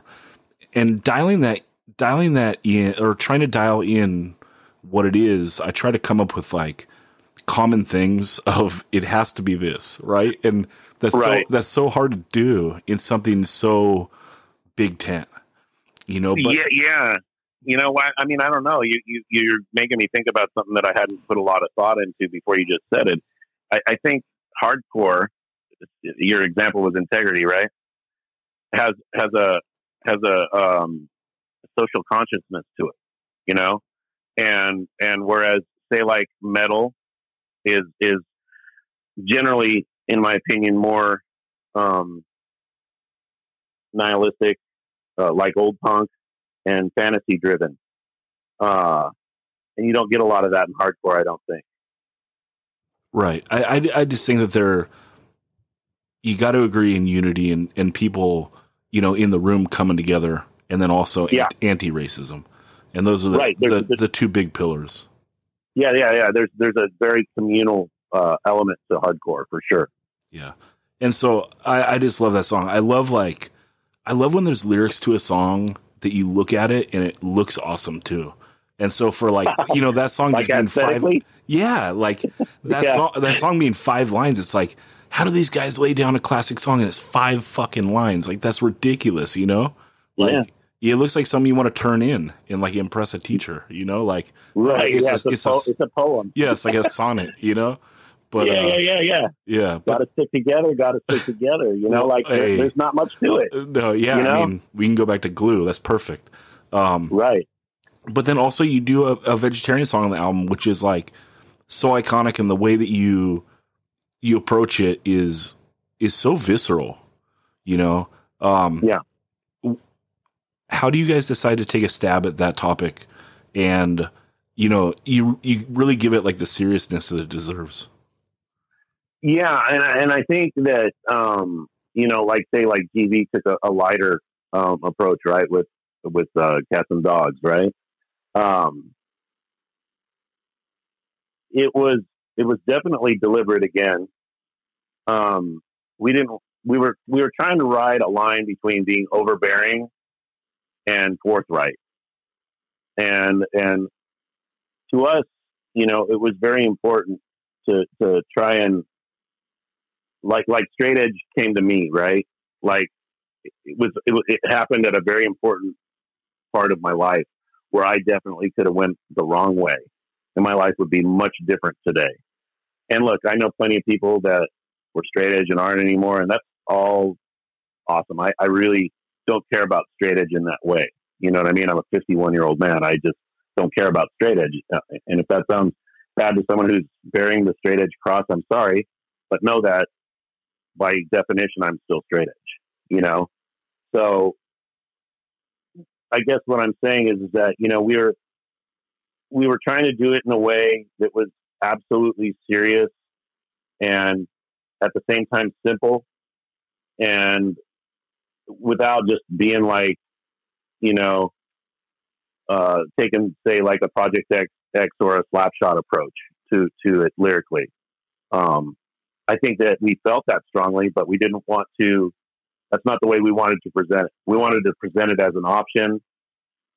Um, and, and yet, you know, be serious about it, you know? Yeah, it, it's it's epic. You know, one of the, Thanks, the most man. classic vegetarian songs ever. You know, up there Thanks. with, like you said, Cats and Dogs, No More, and this. Yeah. Um, and all that, you know, like No More, you know, yeah, and, and all that shit's happening around us, and we're all friends, and we're all coming from the same place, right? We're, we're, we're absolutely, when you talk about G B Youth of the Day instead, when you talk about G B and Youth of today, there's not too many degrees of separation there anyways, but we're all friends. We're all into the same things. We're all, um, for the most part, in the same, using the same moral compass. You know what I mean? Absolutely. Do you tour? So you were saying before you put out a record, you go tour. Do you tour off the seven inch as well? Yeah. So that one was a little bit different in that with the experience we had with, uh, with um, Wishing Well and, and the twelve inch, um, what we were interested in was recording the record and having it come out quick. And we were we were on a timeline. We knew when we wanted to go, and we knew when we could record, and Frank was our guy. Big Frank um, has a lot to do with the, the success of Instead, and he'll be humble and, and downplay it, but he had a lot to do with our success. Um, he's he's running Dead Records. We, you know, we bought our demos at Dead Records, so it was natural for us to make our demos, make a lyric sheet, put some stickers in it, put it in a, a, a manila envelope, and uh, take it down there and have him put them in there on consignment. And, you know, he was, he was, yeah, absolutely, I'll do that. And then I think within the very next morning, he calls us and said, "Hey, I need more demos. I'm out." "What? We gave you, we gave you twenty. "No, I, I, I need more, guys." So then it just was insane. We were just dubbing off demo, demos, like just burning out everybody's dual cassette players, all of our friends, family, just, we were blowing. I don't even know how many demos we made, to be honest with you, but it, it felt like thousands. It probably was hundreds, but it felt like thousands. Um, so it started there. We were, we established a relationship with him. He's the, the one who gives us our first big club show. He puts us on the, I don't know if he put us on there or he recommended that we put on, but he put us on uh, Bad Brains uh, when they were touring um, Eye Against Eye. And uh, so it was natural for us to to reach out to Frank, who had started Nemesis, and say, "Hey, Frank, do you have any interest in doing, you know, our seven-inch?" And I, I think he was blown away. You know, I think he was like, "What? You guys want me to do your seven-inch?" And we're like, "Yeah, here's what we need. Can you do it?" "Yeah, I can do it. Get, get in the studio, get it done, and I will get it out within thirty days. And he did exactly what he said he would do. Now, could the could the artwork have been tightened up a little bit had we not rushed it? Probably, but it didn't matter. It looks like an eighties hardcore seven-inch, you know? But that's how it came to be. Yeah, because Frank is completely em- emerged in the scene as well. So he understands, like, your ideas, right? I need this out quick because yeah. we're going to tour. Yeah. Yeah, so absolutely. Cool. Yeah. We had a mutual understanding of each other's capabilities and uh, trusted each other completely. Um, Frank is one of my favorite people that I ever met through hardcore. Um, a quick little sidebar. I remember bringing him to my house in like eighty-eight. And I don't know if you've ever been around Big Frank or seen Big Frank. Um, he, uh, you know, he was tattooed heavily, dyed black hair, long hair and a ponytail, baseball hat folded like a trucker, um just a big big man, big scary looking dude. And I brought him home, and it, my I, I just remember seeing my dad and, and his girlfriend at the time just looking at this guy like, "Oh, what did you bring home?" And then Frank, as they're like digesting him, like looking at him and taking it in, he sees the cat, and And this different side of Frank comes out, and it just disarms everybody immediately. Because when you look at him, you're judging him, right? That's just human nature, whether we, we can all pretend that we don't, but we do, right? And uh, him just being like, "Oh, cat, oh my God, I love cats," and just picking up the cat and petting it, like holding it near his face. And it just like completely disarmed the room of my house. Like, everybody's like, "All right, this guy's cool." So but anyway. Rad. So rad. Yeah. Does that, is that tour? But, but go ahead. I will say there's nothing greater. Um, he came over to my house where I live now when my eighteen year old son was probably about, I want to say, I don't know. He was probably somewhere around ten years old. I, I can't remember when you did the Carrie Nation show. I did, I did like a four song set with Carrie Nation quite a few years, quite a few years back. And, um, Frank came over to my house and just sat down and started playing video games with my kid. You know, again, he's walking in my house. And and my, my kids, to some degree, are used to seeing some, some characters, right? Just from me being who, you know, their father. I've got some dudes coming around now and again. But him walking in, this, this large human being, and just being like a teddy bear of a dude. And just being like so loving and, and like understanding, like, "Oh, let me just sit down and play a video game with your son." I, and, and I'm sure maybe it meant something to him as well. Like, "I'm going to play a game with Steve's son. This means, like, this matters to me." You know what I mean? But I just sat back there and, like, dude, my heart melted. There's no other way to put it. Like, geez, man, Frank, you're awesome. Yeah, you know? So rad. So rad. Um, Sorry, I got sidetracked. No, it's great. That's what it's all about. Um, is the touring off this, is it even better? Or is it? Oh, dude, yeah, this this is this is game changer. So, you know, like I said, we get back from the, the Bonds of Friendship tour, and you know, we're we're now we're big at home. Like we we can draw a lot of people any any day of the week. And at this particular time, like we probably we probably can play to a thousand people. At, like we if we book a show on a Wednesday night, if we book a show on a Saturday, a Sunday. We can play a venue that holds about a thousand people. That's how big hardcore was at that moment. So I'm not, I'm not about to say that that's what our tour was like, because it wasn't, but the shows were much, much better. We were also out in the summer, which is a better time to tour. Other, other good bands are out. We're, you know, we're, we're crossing paths.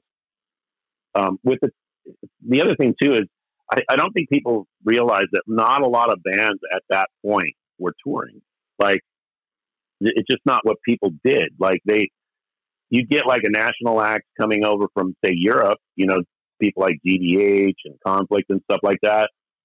But you American hardcore bands, Youth of Today did it, Seven Seconds did it, we did it, S N F U did it, eventually G B did it, and on in this particular summer, us, G B, S N F U, Underdog, we're all like crossing paths constantly. We have some shows together, then we go different ways. We have different people booking tours and whatnot. And um, it, it was just, yeah, again, you know, you're just building. Every time I would tell any kid, uh, I hope it's the same these days, that every time you go out, you're making an impact on people. So whether there's three people there or three thousand, you know, do what you went there to do and be cool to people, and it'll pay off. You know, I'm not, we, we didn't have intentions of getting big. That was never our motivation ever. Um, but we, we got very big, um, especially locally and, and to a large degree nationally as well. Um, and it just came from, from hard work, touring, and being cool, and playing any show that came our way. We, we didn't care who we played with. We, like I said, I mean, I love S N F U, so no problem there. Um, but, I mean, we played with the Libido Boys. We played with um, Pussy Galore. You know, like, we, we did some cool shit, man. Shit I'm really glad we did that was a little off the beaten path. And that was kind of our legacy, too. Like you said, we didn't we didn't go Revelation. We went Wishing Well. We went um, Nemesis. We went Epitaph. We were we were on our own trip. Yeah, let's talk about how you end up hooking up with Epitaph. Is this because you're playing all the shows at the Country Club and Bad Religion is playing too, and you get to know the dudes? Yeah, so, I mean, look, Brett Gurewitz is a savvy businessman. He really is. Um, he's many things, but that is one thing he, he really is. Um, and he, Bad Religion is, I think, No Control is out, and they're they're supporting that record. And yeah, we're playing a show at the Country Club with them, and their merch booth is next to our merch booth, and we're the kings of merch without a doubt. Like, we sold so many shirts every night. It was ridiculous. We always had multiple colorways.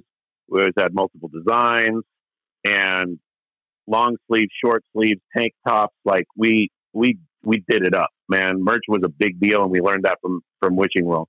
And we did it shamelessly. So what Brett noticed was a couple of things. The first thing he noticed is how much merch, how much more merch we were selling than Bad Religion. If if I was a betting man, I'd say we were selling shirts ten to one to them that night, the night that, that, that this all goes back to. Then um, we get out and we play, and I think we were right before them on this show. So, you know, it's probably like a, a five band bill, and, and, you know, we were fourth and they were fifth, and, uh, you know, the headliner, and we were a force to be reckoned with at that time. And I, I'm not saying that like to toot my own horn. I, you know, you can look at videos of Instead playing the Country Club in the, in the late eighties and see like, there were a lot of people and, and there were a lot of people that were really into it. And we were really into it, you know? Um, so, you know, he, he takes this all in, right? Doesn't say anything to us at the show except, hey, man, what's up? Hey, cool, nice to meet you, whatever, right? Because we didn't really know each other. So the next day, or, or the following Monday, I think it was a Saturday night, I think Monday, um, he calls Kevin's house. Somehow he gets, I think he gets hold of Big Frank. Big Frank gives him Kevin's number, and he calls Kevin and, and says, hey, would would you guys be, uh, entertain doing a record on Epitaph Records? And Kevin's like, uh, I never really thought about it, you know? We only have a couple of songs written, you know? And he's like, that's cool. You know, like, do you have something you can share with me? And he's like, we only really have a boombox version from rehearsals when we, you know, just started putting songs together. He's like, I can figure it out from there. So he's like, all right, let me talk to the guys. And so he, you know, you know, this is a different era. This is landlines, con, you know, leaving voicemails on, you know, on cassette recorded voicemails in people's homes. Hey, call me back. It's important. Right. And, uh, you know, he, he tells us the story I just told you. And it's like, okay, well, let's, let's go down there. And, um, so we, we meet him at West Beach, um, which is where Epitaph Records was run out of at the time. Um, and, uh, he, he basically listens to the song, nods his head and goes, all right, love it, man. You guys are fucking fast, man. You guys are really fucking fast. And he's like, uh, let's do a record. And we're like, shit. Okay. And he's like, uh, about, uh, he's looking at, he's like literally looking at a calendar on the wall and there's a bunch of stuff written on it. And he's like, uh, how about two weeks from today? And we're like, whoa, whoa, whoa, whoa, whoa. So we don't have, we've got those, those are the two or three songs we have. Like, that's all we've got. Right. And, uh, he's like, okay, six weeks. And, you know, again, as much as we've done, we're still semi-intimidated by him, and he's being super cool and super gracious, but we're still just like, we don't have the internal fortitude to say, hey, you know what, like, six weeks probably isn't enough for us to write a full album.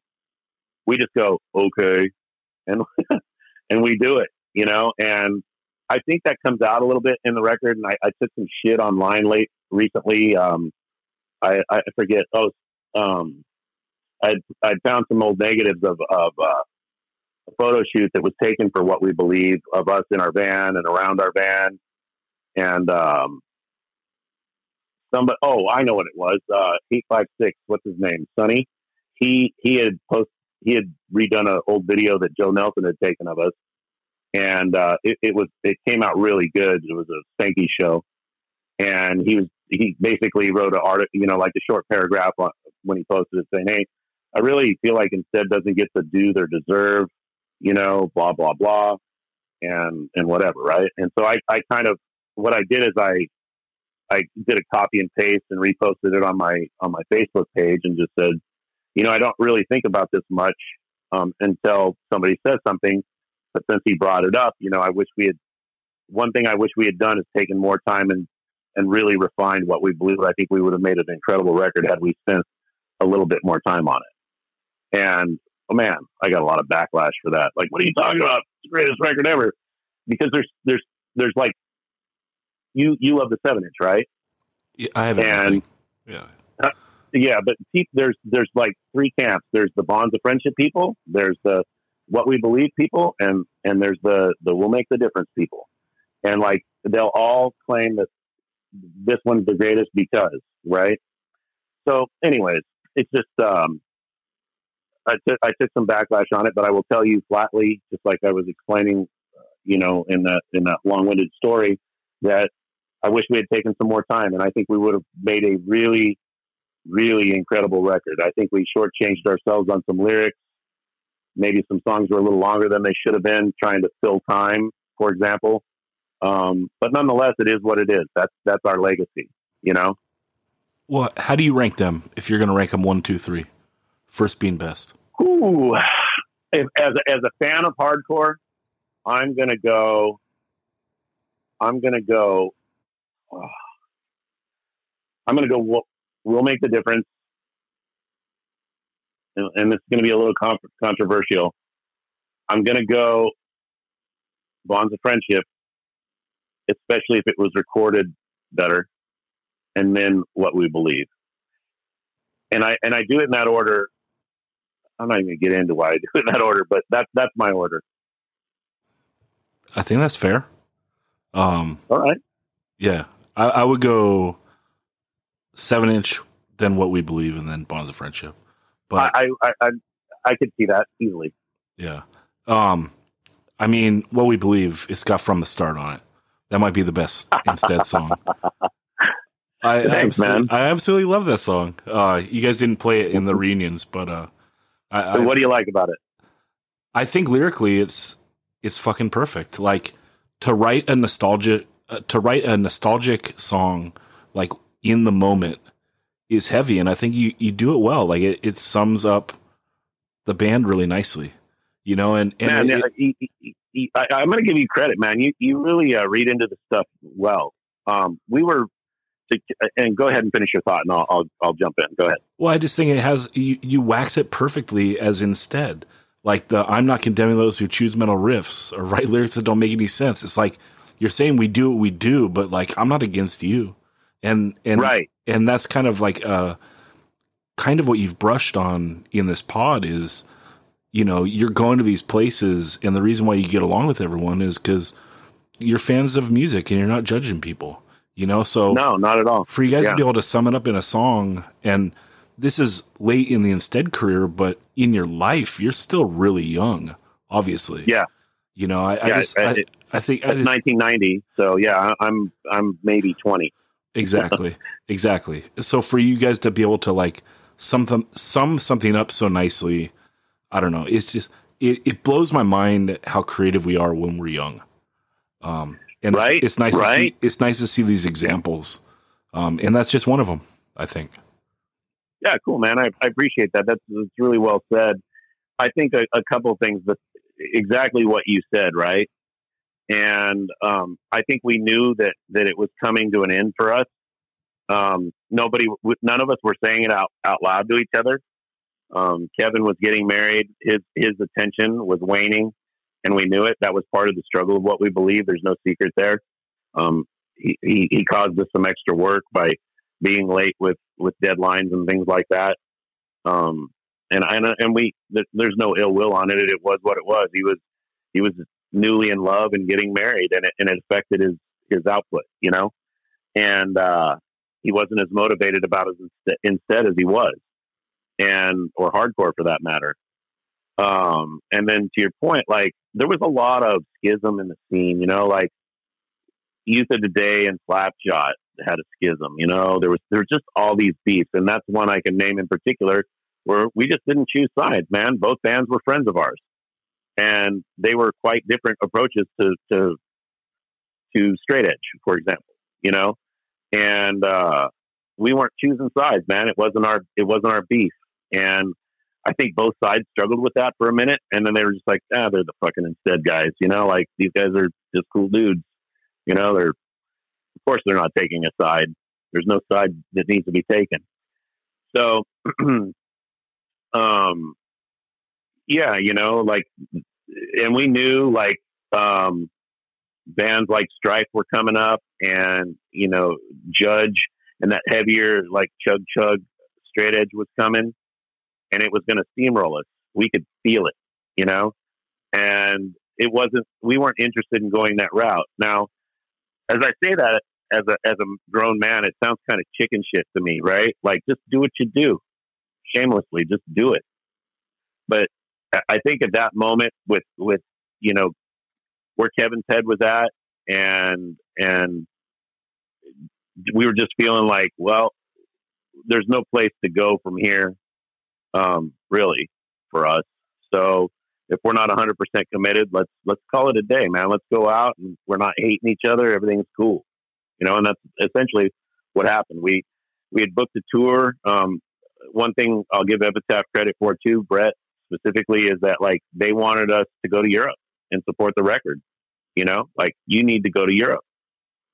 And so we were in the process of booking that tour, and, and, uh, Desert Storm broke out.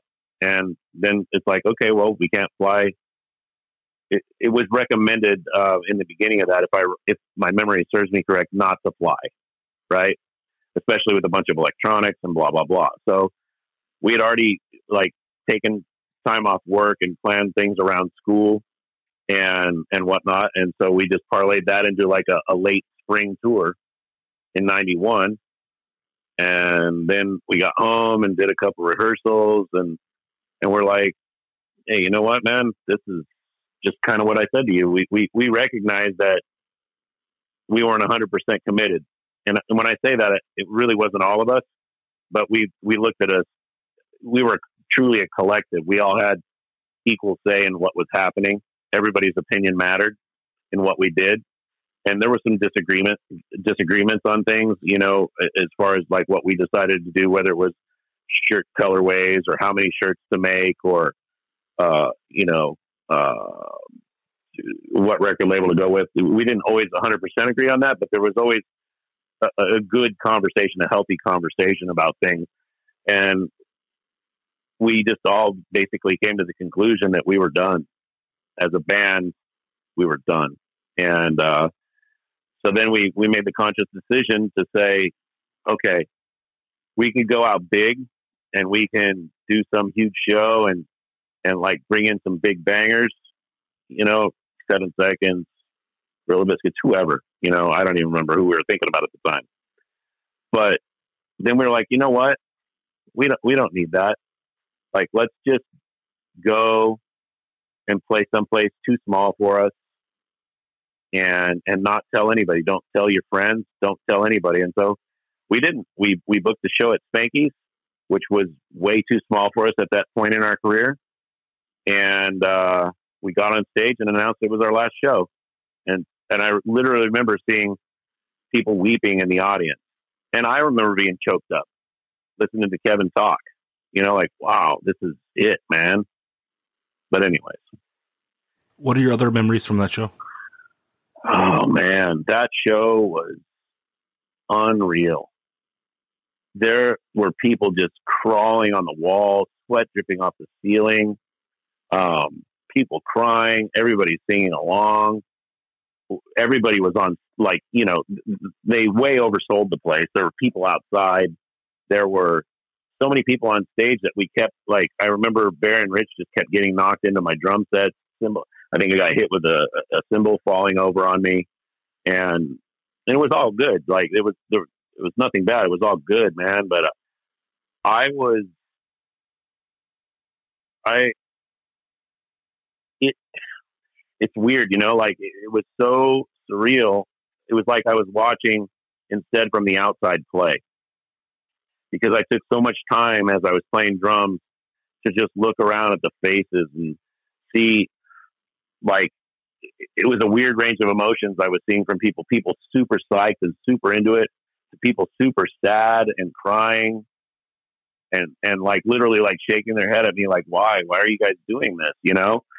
Um, to realizing, you know, like this is the last time I'm going to be playing with these guys, you know? Um, so it's just this weird wide range of emotions. Every song mattered. Everybody sang along to every song. Um, we had to keep trying to back people up off the stage, which was fine. Um, but it was, it was truly a, a high point of my life. Yeah, that's, that's super rad. Um, moving on, a, mm-hmm. a cool little, uh, I don't know, notch on the bedpost, whatever you want to say. Um, sure. Is you guys got bootlegged by Lost and Found in nineteen eighty-eight or nineteen ninety-eight. Yeah. Yeah. Uh, that's just kind of probably shitty at the time, but cool now. You know, I, I never really cared about that stuff. Um, I didn't, we didn't make a lot of money selling records. No one did, you know, we made money selling shirts and playing shows. And so, you know, uh, I, I just never got too fired up about that kind of stuff, uh, personally. And I don't really think anybody in Instead did either. Yeah. They were, they're interesting for us people that got into hardcore in the nineties though, because, you know, you talk about Stalag thirteen in Control. Um, mm-hmm. I mean, that's how I was able to hear that record, you know, is yeah. They bootlegged it because Upstart had been gone for a long time and Doctor Strange didn't put out until the two thousands. So, right. So, I mean, it, it serves a purpose. Um, you do M M A eighteen or A eighteen in nineteen ninety-eight. Yeah. Uh, yep. Just what what are your thoughts on doing this band and, and your memories of it? So um, Mike Hartsfield calls me, gets hold of me somewhere out of the blue. Um, I had I hadn't talked to him in a long time. After Instead, I, I did some uh, indie rock, uh, college rock, whatever you want to call it, bands. And uh, you know, I, I always kept an ear to hardcore. I never went away from it, but um, I was always into all kinds of music, like I told you at the beginning of the podcast. You know, um, and um, he had got a hold of me, and I think the way he sold it to me, because I feel I might be wrong, because he's hit me up so many times since M M A eighteen to do different things. um, Mike, Mike's notorious and relentless, and I love him. Um, he, um, he basically said, "Hey, me and Isaac have these couple of songs. Would you, we, we don't know anybody that's your age, our age, that's straight edge anymore. You know, and, and it's important to us that this is a straight edge band." And so he, I don't know if he, I, I don't think he had anything to show me. He didn't, because I recorded the demo. And, uh, but, but they did have two songs, and they were good. And, uh, I said, "All right, cool. You know, let's, let's do it. You know, like, we'll do a seven inch or whatever." The problem with me is that I'm all in. Like, I work. Like, that's, I don't know any other way to be in a band than to just be like, "Oh, we're doing this. Let's go." And so quickly what happened was I, I hesitate to say this, but I almost took over, you know, like I was like, oh, you know, I started writing all kinds. I got motivated. I started writing all kinds of songs. I could play guitar well enough to write songs. And so I would bring them riffs and be like, "What do you think of this?" And they're like, "Fuck, this is awesome," you know? And so I, I basically wrote, I think of the first album, I wrote over half of it. The second album, what was that album called? I don't have Forever it in front After of me. Nothing? I don't have it in front I, of me, but Mike did say that you wrote most of the second album, I believe. Yeah, I, I think I wrote like ninety percent of it. Um, um, and I don't know how people feel about M M A eighteen. I don't think people cared much. Um, but I, I, I did enjoy it uh, for the most part, and then I and then I didn't. And when I didn't, I was done. And uh, I, I basically, I had a hard time because I worked really hard and really fast. And um, this is no offense to any of those guys, I, but at the same time, I'm not. A, I, I can't apologize for my work ethic. You know, I, I was like, "Let's go, let's go, let's go." You know, like, and I think the thing they always make fun of me for is I said, "If you want to act like amateurs, you'll get treated like amateurs." You know, and uh, you know, it's it. It sounds shitty, but I said it in a in a funny way. Um, you know, it's it's not what you say, how you say it, right? And I, I delivered that message um, in a serious but but kind way. And I just kind of uh, I kind of viewed them as as lovable dip, dipshits to some degree, you know. And and I, I mean, absolutely, I've got nothing but love in my heart for those guys. I, I don't mean that in a derogatory way. You know, um, but we're just we're just in different places in the way we, we work in bands. That makes sense. Um, it's either oh three or oh four you get Instead back together. Um, what goes what, what goes into this? So um, Dave Mandel approaches us out of nowhere about the possibility of doing a complete Instead discography, and so. You know, we kick it around for a little while, and and Dave is very good at, at motivating you. Um, I, I don't even know if he realizes what a gift he has for it, but you know, as you, as you're kind of talking through things and trying to talk yourself out of doing things, he's real good at, at talking you into things, you know? And so it's like, we had wrote another three songs after before Instead broke up, right? And so we were talking about, okay, well, let's do it in reverse chronological order. Um, you know, all these different ideas everywhere. Um, and and it was like, yeah, no, if you guys can find that old cassette of the three songs you wrote, why don't you guys learn it and go into the studio with Paul Minor and we'll put those on there, unfinished instead. That'll even give it more, more merit, more credibility, you know, make it a little more interesting to people. And so, you know, then we were just like, all right, let's do it, you know? And, and so that's, so we started working on this, on this, um, on this discography, pulling together old photos, and you start getting very nostalgic about everything, right? Wow, man, we got along so good. We left, you know, we, we parted on good terms. There's, there's absolutely, um, zero animosity between us. There was no malice at the time. Like, and, you know, we're in there and we're working and, and, and everybody like Paul Minor and him, they're just like, this is fucking rad, guys. You guys should do some shows. And we're like, get the fuck out of here. We're not doing shows. And, uh, you know, this is funny in oh four, right? sixteen years ago, we're like, we're old men. No way. You know? Uh, but eventually, um, I, I, I don't remember how, it, who said what, but this is what was thrown out there. If C B G Bs will, will book an Instead show, then we will do reunion shows. And that was that. C B G Bs was like, yeah, we would love to do an Instead show.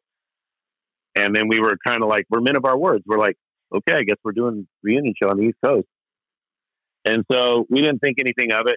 We, we started getting ready for it. And, uh, man, it was just like getting on a bike, you know, like you just don't forget. And all those, uh, you know, using an athletic term, all those twitch muscles start just firing where they're supposed to, transitions. It was like, we never quit playing, like quickly.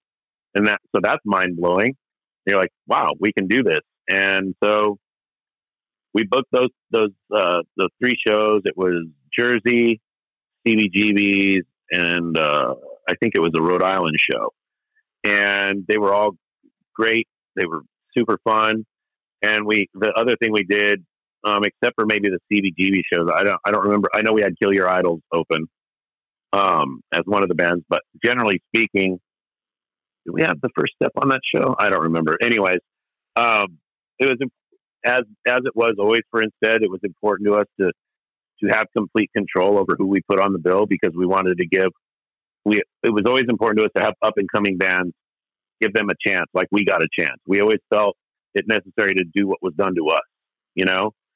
And, uh, and then there started to be some, I, I don't want to say backlash, but I don't know what to call it, but people were bummed out that we weren't doing California shows. Like, hey man, what the fuck? You guys are a California band. What do you mean you're not doing California shows? And we were just, we were just like, nobody gives a shit about us.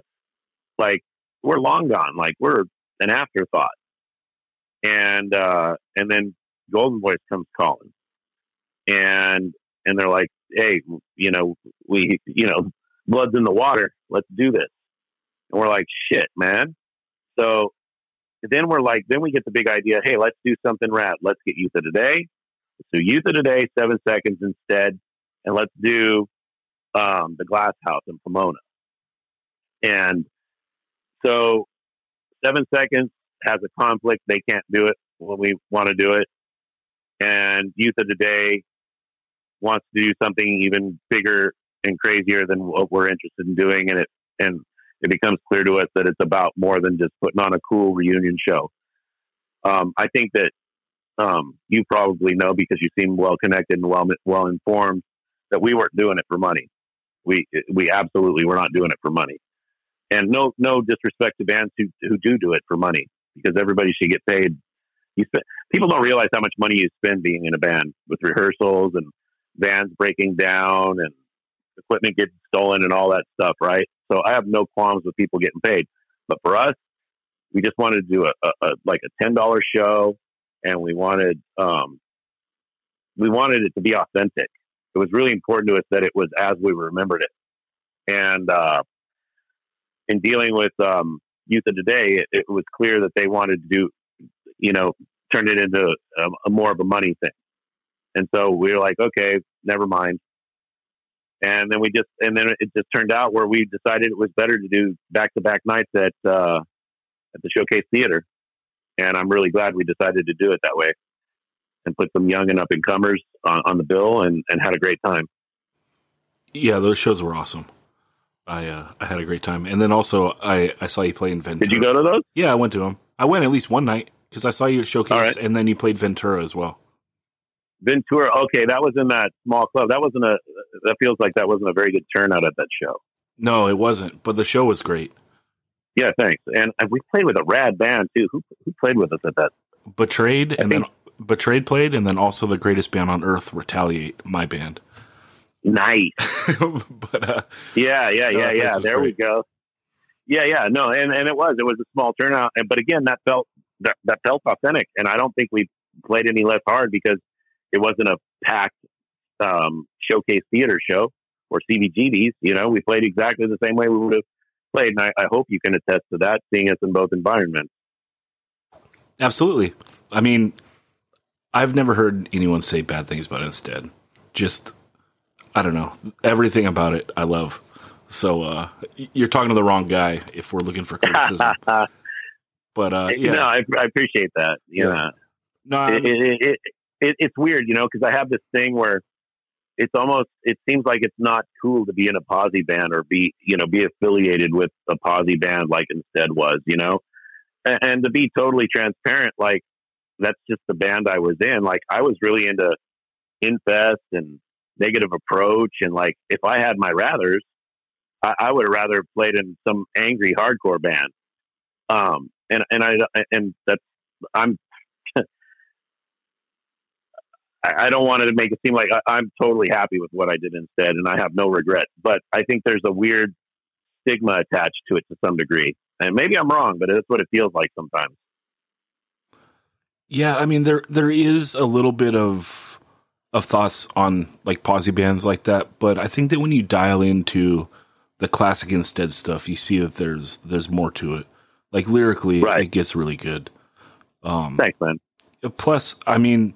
you're a living testament to the the greatest piece of hardcore, which is like still staying friends, right? Yeah. I mean, and, and that's a huge piece of it. Like, you guys didn't hate each other. You guys like no. did a band for the right reason. You even did reunions for the right reason. You're still friends. And then we can move on to the last thing here to talk about, which is Alligators, which is basically Instead plus Roger from Agnostic Front on vocals. Yeah. Yeah. And I remember, you know, Mandel did it, and uh, remember seeing it, and I was just like, oh my God, it's Instead with Roger singing. Like, this is going to be the greatest thing ever. And it was. I mean, for a, for a side project band, this is about as good as it gets, you know, and, and I, I apologize, you know, if, if you think it's more than a side project, but, but it is, like, at least for it's Roger, not. It is. At least for Yo, Roger, absolutely. It was, right? So, absolutely. It absolutely is. We've never played live. Okay. There you go. Yeah. So, How how do you put this band together, and how do you feel about those first uh, two seven inches? So, so um, you know, Rich is a funny dude. I've been playing music with Rich my whole life, um, in in in uh, indie rock bands and hardcore bands. The only band he wasn't in with me, or two bands he wasn't in with me, were Carrie Nation and M M A eighteen, and uh, but he, he he's a funny dude. Like, he just calls me one day. It says, all right, and he probably said it just like this, all right, fucko, uh, me and me, you and Roger are doing a record. And and then, uh, you know, Bear, Bear was brought into the fold to play guitar on it. But basically it was me, you and Roger are making a record, finally. And I'm like, okay. And so essentially what happened is we went to a rehearsal studio, and he taught me songs. And as he was teaching me the songs, Paul Miner was setting up some stuff on his laptop in a rehearsal studio and recorded the first seven inch um, as I was learning them. And, and the thought process there was we wanted to capture it as captured as I was learning it. So it wasn't over tight. So it sounded like old, like legitimate old school hardcore that wasn't overproduced or overly tight. Not that there's anything wrong with those things. It's just not what we wanted, you know? Um, so that's how the, the first seven inch came to be. And essentially it got repeated on the, the second seven inch, but we went to Paul's studio and did it there. I learned songs in the studio there. They hit record, we captured it, and that was it, man. And, and Rich is really the brainchild behind ninety-eight percent of it. He, lyrics, lyrics. He's telling Roger, here's your lyrics. And, and he, he literally told Roger, I don't want this sounding like any of this new bullshit Agnostic Front voice thing you're doing. Like I want, I want Victim in Pain, Roger. That's who's singing this. And, uh, and like, if he started to drift off that path, man, Rich was on him. No, no, no. You know, um, right, wrong, or indifferent. That's just the way it was approached, you know? Um, yeah, I, I loved it. It's, it's a good time. And, and we're getting ready to do some more stuff. Actually, uh, it's, it's strange that you, or coincidental that you, that you contacted me about doing this podcast and asked me about this, because in a couple of weeks I'll be learning some new Alligator songs. Yeah, so cool, and it will have happened by the time this came out because we're a few weeks out from this airing. Not not to not to not to peel the curtain back for everyone too much, but uh, and that's that, right. That's funny that you dial in on Roger's voice though a little bit, just because, man, he's someone where I've enjoyed the whole ride. I love like right. every single era, including every all the new stuff, and they are still something special live. You know, those guys, sick of it all. They are professional bands. They are professional hardcore bands. And I, and I'm not saying that with anything but admiration. Those guys um, know what they're doing. They know how to do it, and they deliver every fucking time. Yeah. Yeah. I mean, they just, they're the perfect, like, forebearers for it. Cause they take the art, mm-hmm. they take the art and like do it in such a way, like professional, that, that is a proper term to use, although like that word could be like misconstrued, I guess. Yeah, but uh, absolutely. No, I mean they are, because I've I've seen both those bands in small clubs in the last couple of years. And when I say mm-hmm. small, like I saw Sick of It All last year, you know, at a I don't know a one fifty cap, and like these are yeah. these are dudes that they're great in front of five thousand or that one fifty. Yeah. You know, it, it's just yeah. it's amazing. So, uh, but yeah, I, I guess I'm just a fan. And uh, we should say you can still get all that Alligator stuff. Came out in Indecision. Um, I think you can order it there still. B nine put it out in two thousand twelve.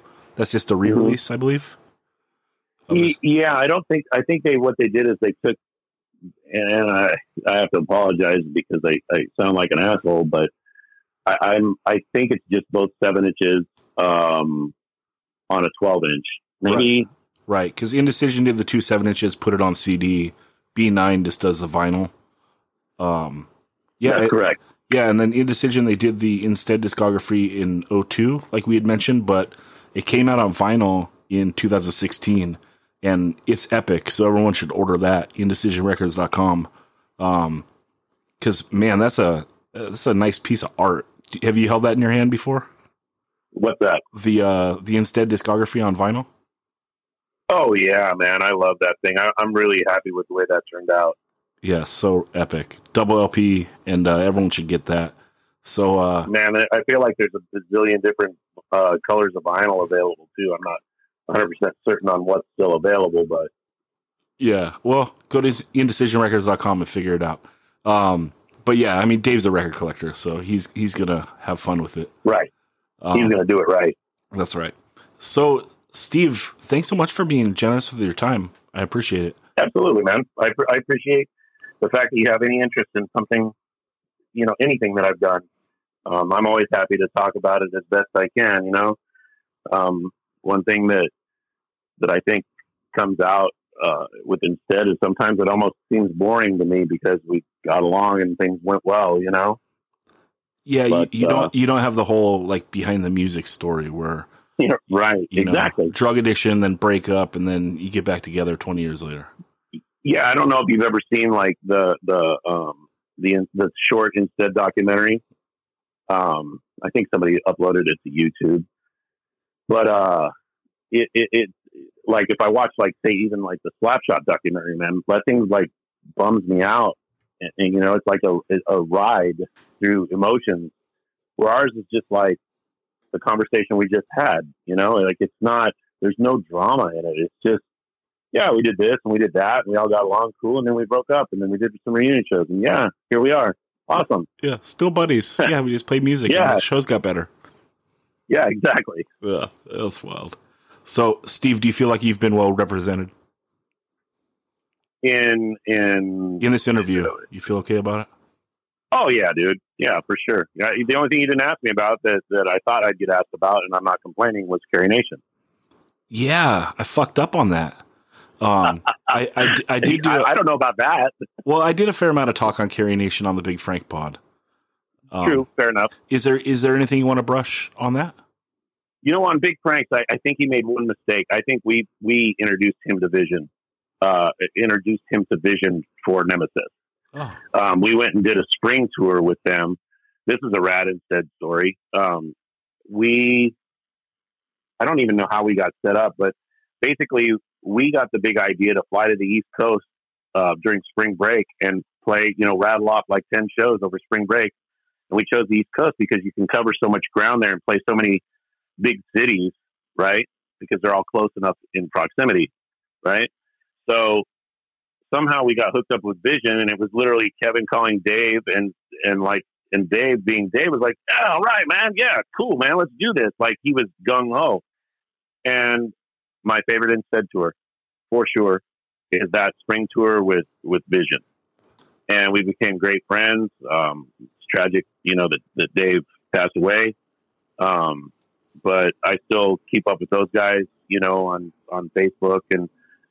Not even superficially, like we message each other every now and again, you know, and uh, it, it, it's cool, man. Like there's there's just been some bonds forged over, you know, three decades plus that have, you know, to this day are still bearing fruit, and it, it blows my mind.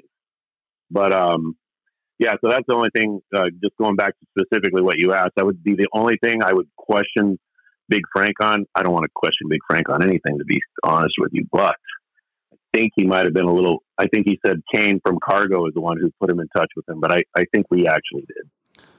Um, go ahead. No, I'm just glad it got straightened out on, on the one eighty-five Mile South podcast. So everyone's, yeah, you let everyone's Frank, allowed to you be let wrong Frank ones. Know what I said. I'm going to text him as soon as I get off here and be like, "Look, jerk, I listened to your I listened to your interview today, and here's the many places you were wrong." That's right. And, uh, but uh, but yeah, you know, I, I don't remember. He was talking about Instead, and I mean, uh, uh, Carrie Nation being a side project. Um, I think this came across in in Frank's uh, interview, and I, I didn't hang on every word. I was working while I was listening to it, and so people were interrupting me, and I'm. working on stupid spreadsheets and whatnot. Um, but I think he, he um, basically said, no, it was always intended to be a side project. And I think that was true for everybody but Frank.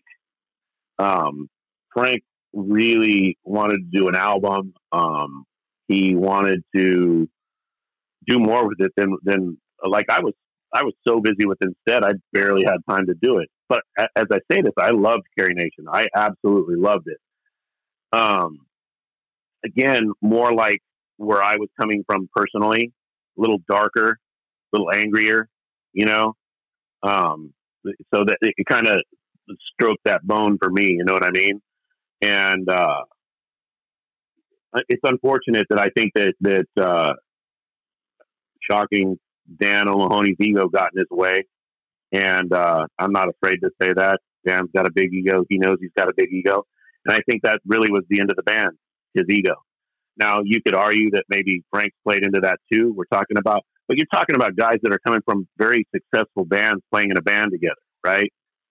But when those two behemoths um, almost come to blows on a, on a stage at, at Spanky's um, Cafe, I'm like, I'm done. I don't need this. I've like, I have a good time playing music. This is not fun. Breaking you two idiots up. Over what? You know, stupid shit. So anyways, um, it's a shame. Uh, Carrie Nation had a bunch of good songs written that I, I honestly felt when I left the band, because I left on the spot that night. Um, I, I just assumed they'd pick up another drummer and, and carry on, but they, they didn't. Um, and I, I think that's a shame, because I think there was uh, roughly ten to twelve other songs written that were really, really good, better than the seven inch probably. That's a bummer, because yeah, that, that could have been a, a really good L P. Um, yeah, the songs are epic on the seven inch, you know, and I think that the style almost lends itself better to an L P. Yeah, I agree with you one hundred percent. one hundred percent. There was uh, yeah, like I said, some darker elements, some longer intros, you know, just some, like there was this, it, it was menacing almost to me um, when I listen to it now. That, it, not that I listen to it because I don't. If I play it for somebody and I'm hearing it, that's usually how it happens. Yeah. It, it has like a, a menacing vibe to it to me. Yeah, there's just a lot there. It, it's it's good creative songwriting, um, especially like for the time. There, th- there's like I don't know. There's buildups and so forth that it doesn't really. I don't know. On an L P, it just could have even worked better. I think if they. I if, agree with you. I, I understand what you're saying. Yeah, yeah, yeah. Hard to put it out there, but uh, yeah. Well, I really appreciate your time, Steve. And uh, hey, I'm, likewise, I'm, I'm glad you set me straight on uh, the Carrie Nation stuff. Is, is, yeah, I don't want I don't want Frank fucking up my legacy, man. I got to get that shit handled. Yeah. I'm literally going to get off the phone with you, and I'm going to text him and be like, "Hey, heads up, corrected you. I'm going to ra- I'm going to race you." Yeah, yeah, yeah, yeah. I'm going I'm going to. We might have to fight. It's okay. He's, he's, he's, he's had heart surgery. I'm feeling I'm feeling good. Yeah, no, for sure. No, it's all you. You you can text him. I'll, I'll text him tomorrow. Right on, man. All right, Steve. Thanks so much. Hey, thank you. All right. Bye-bye. Be, be well.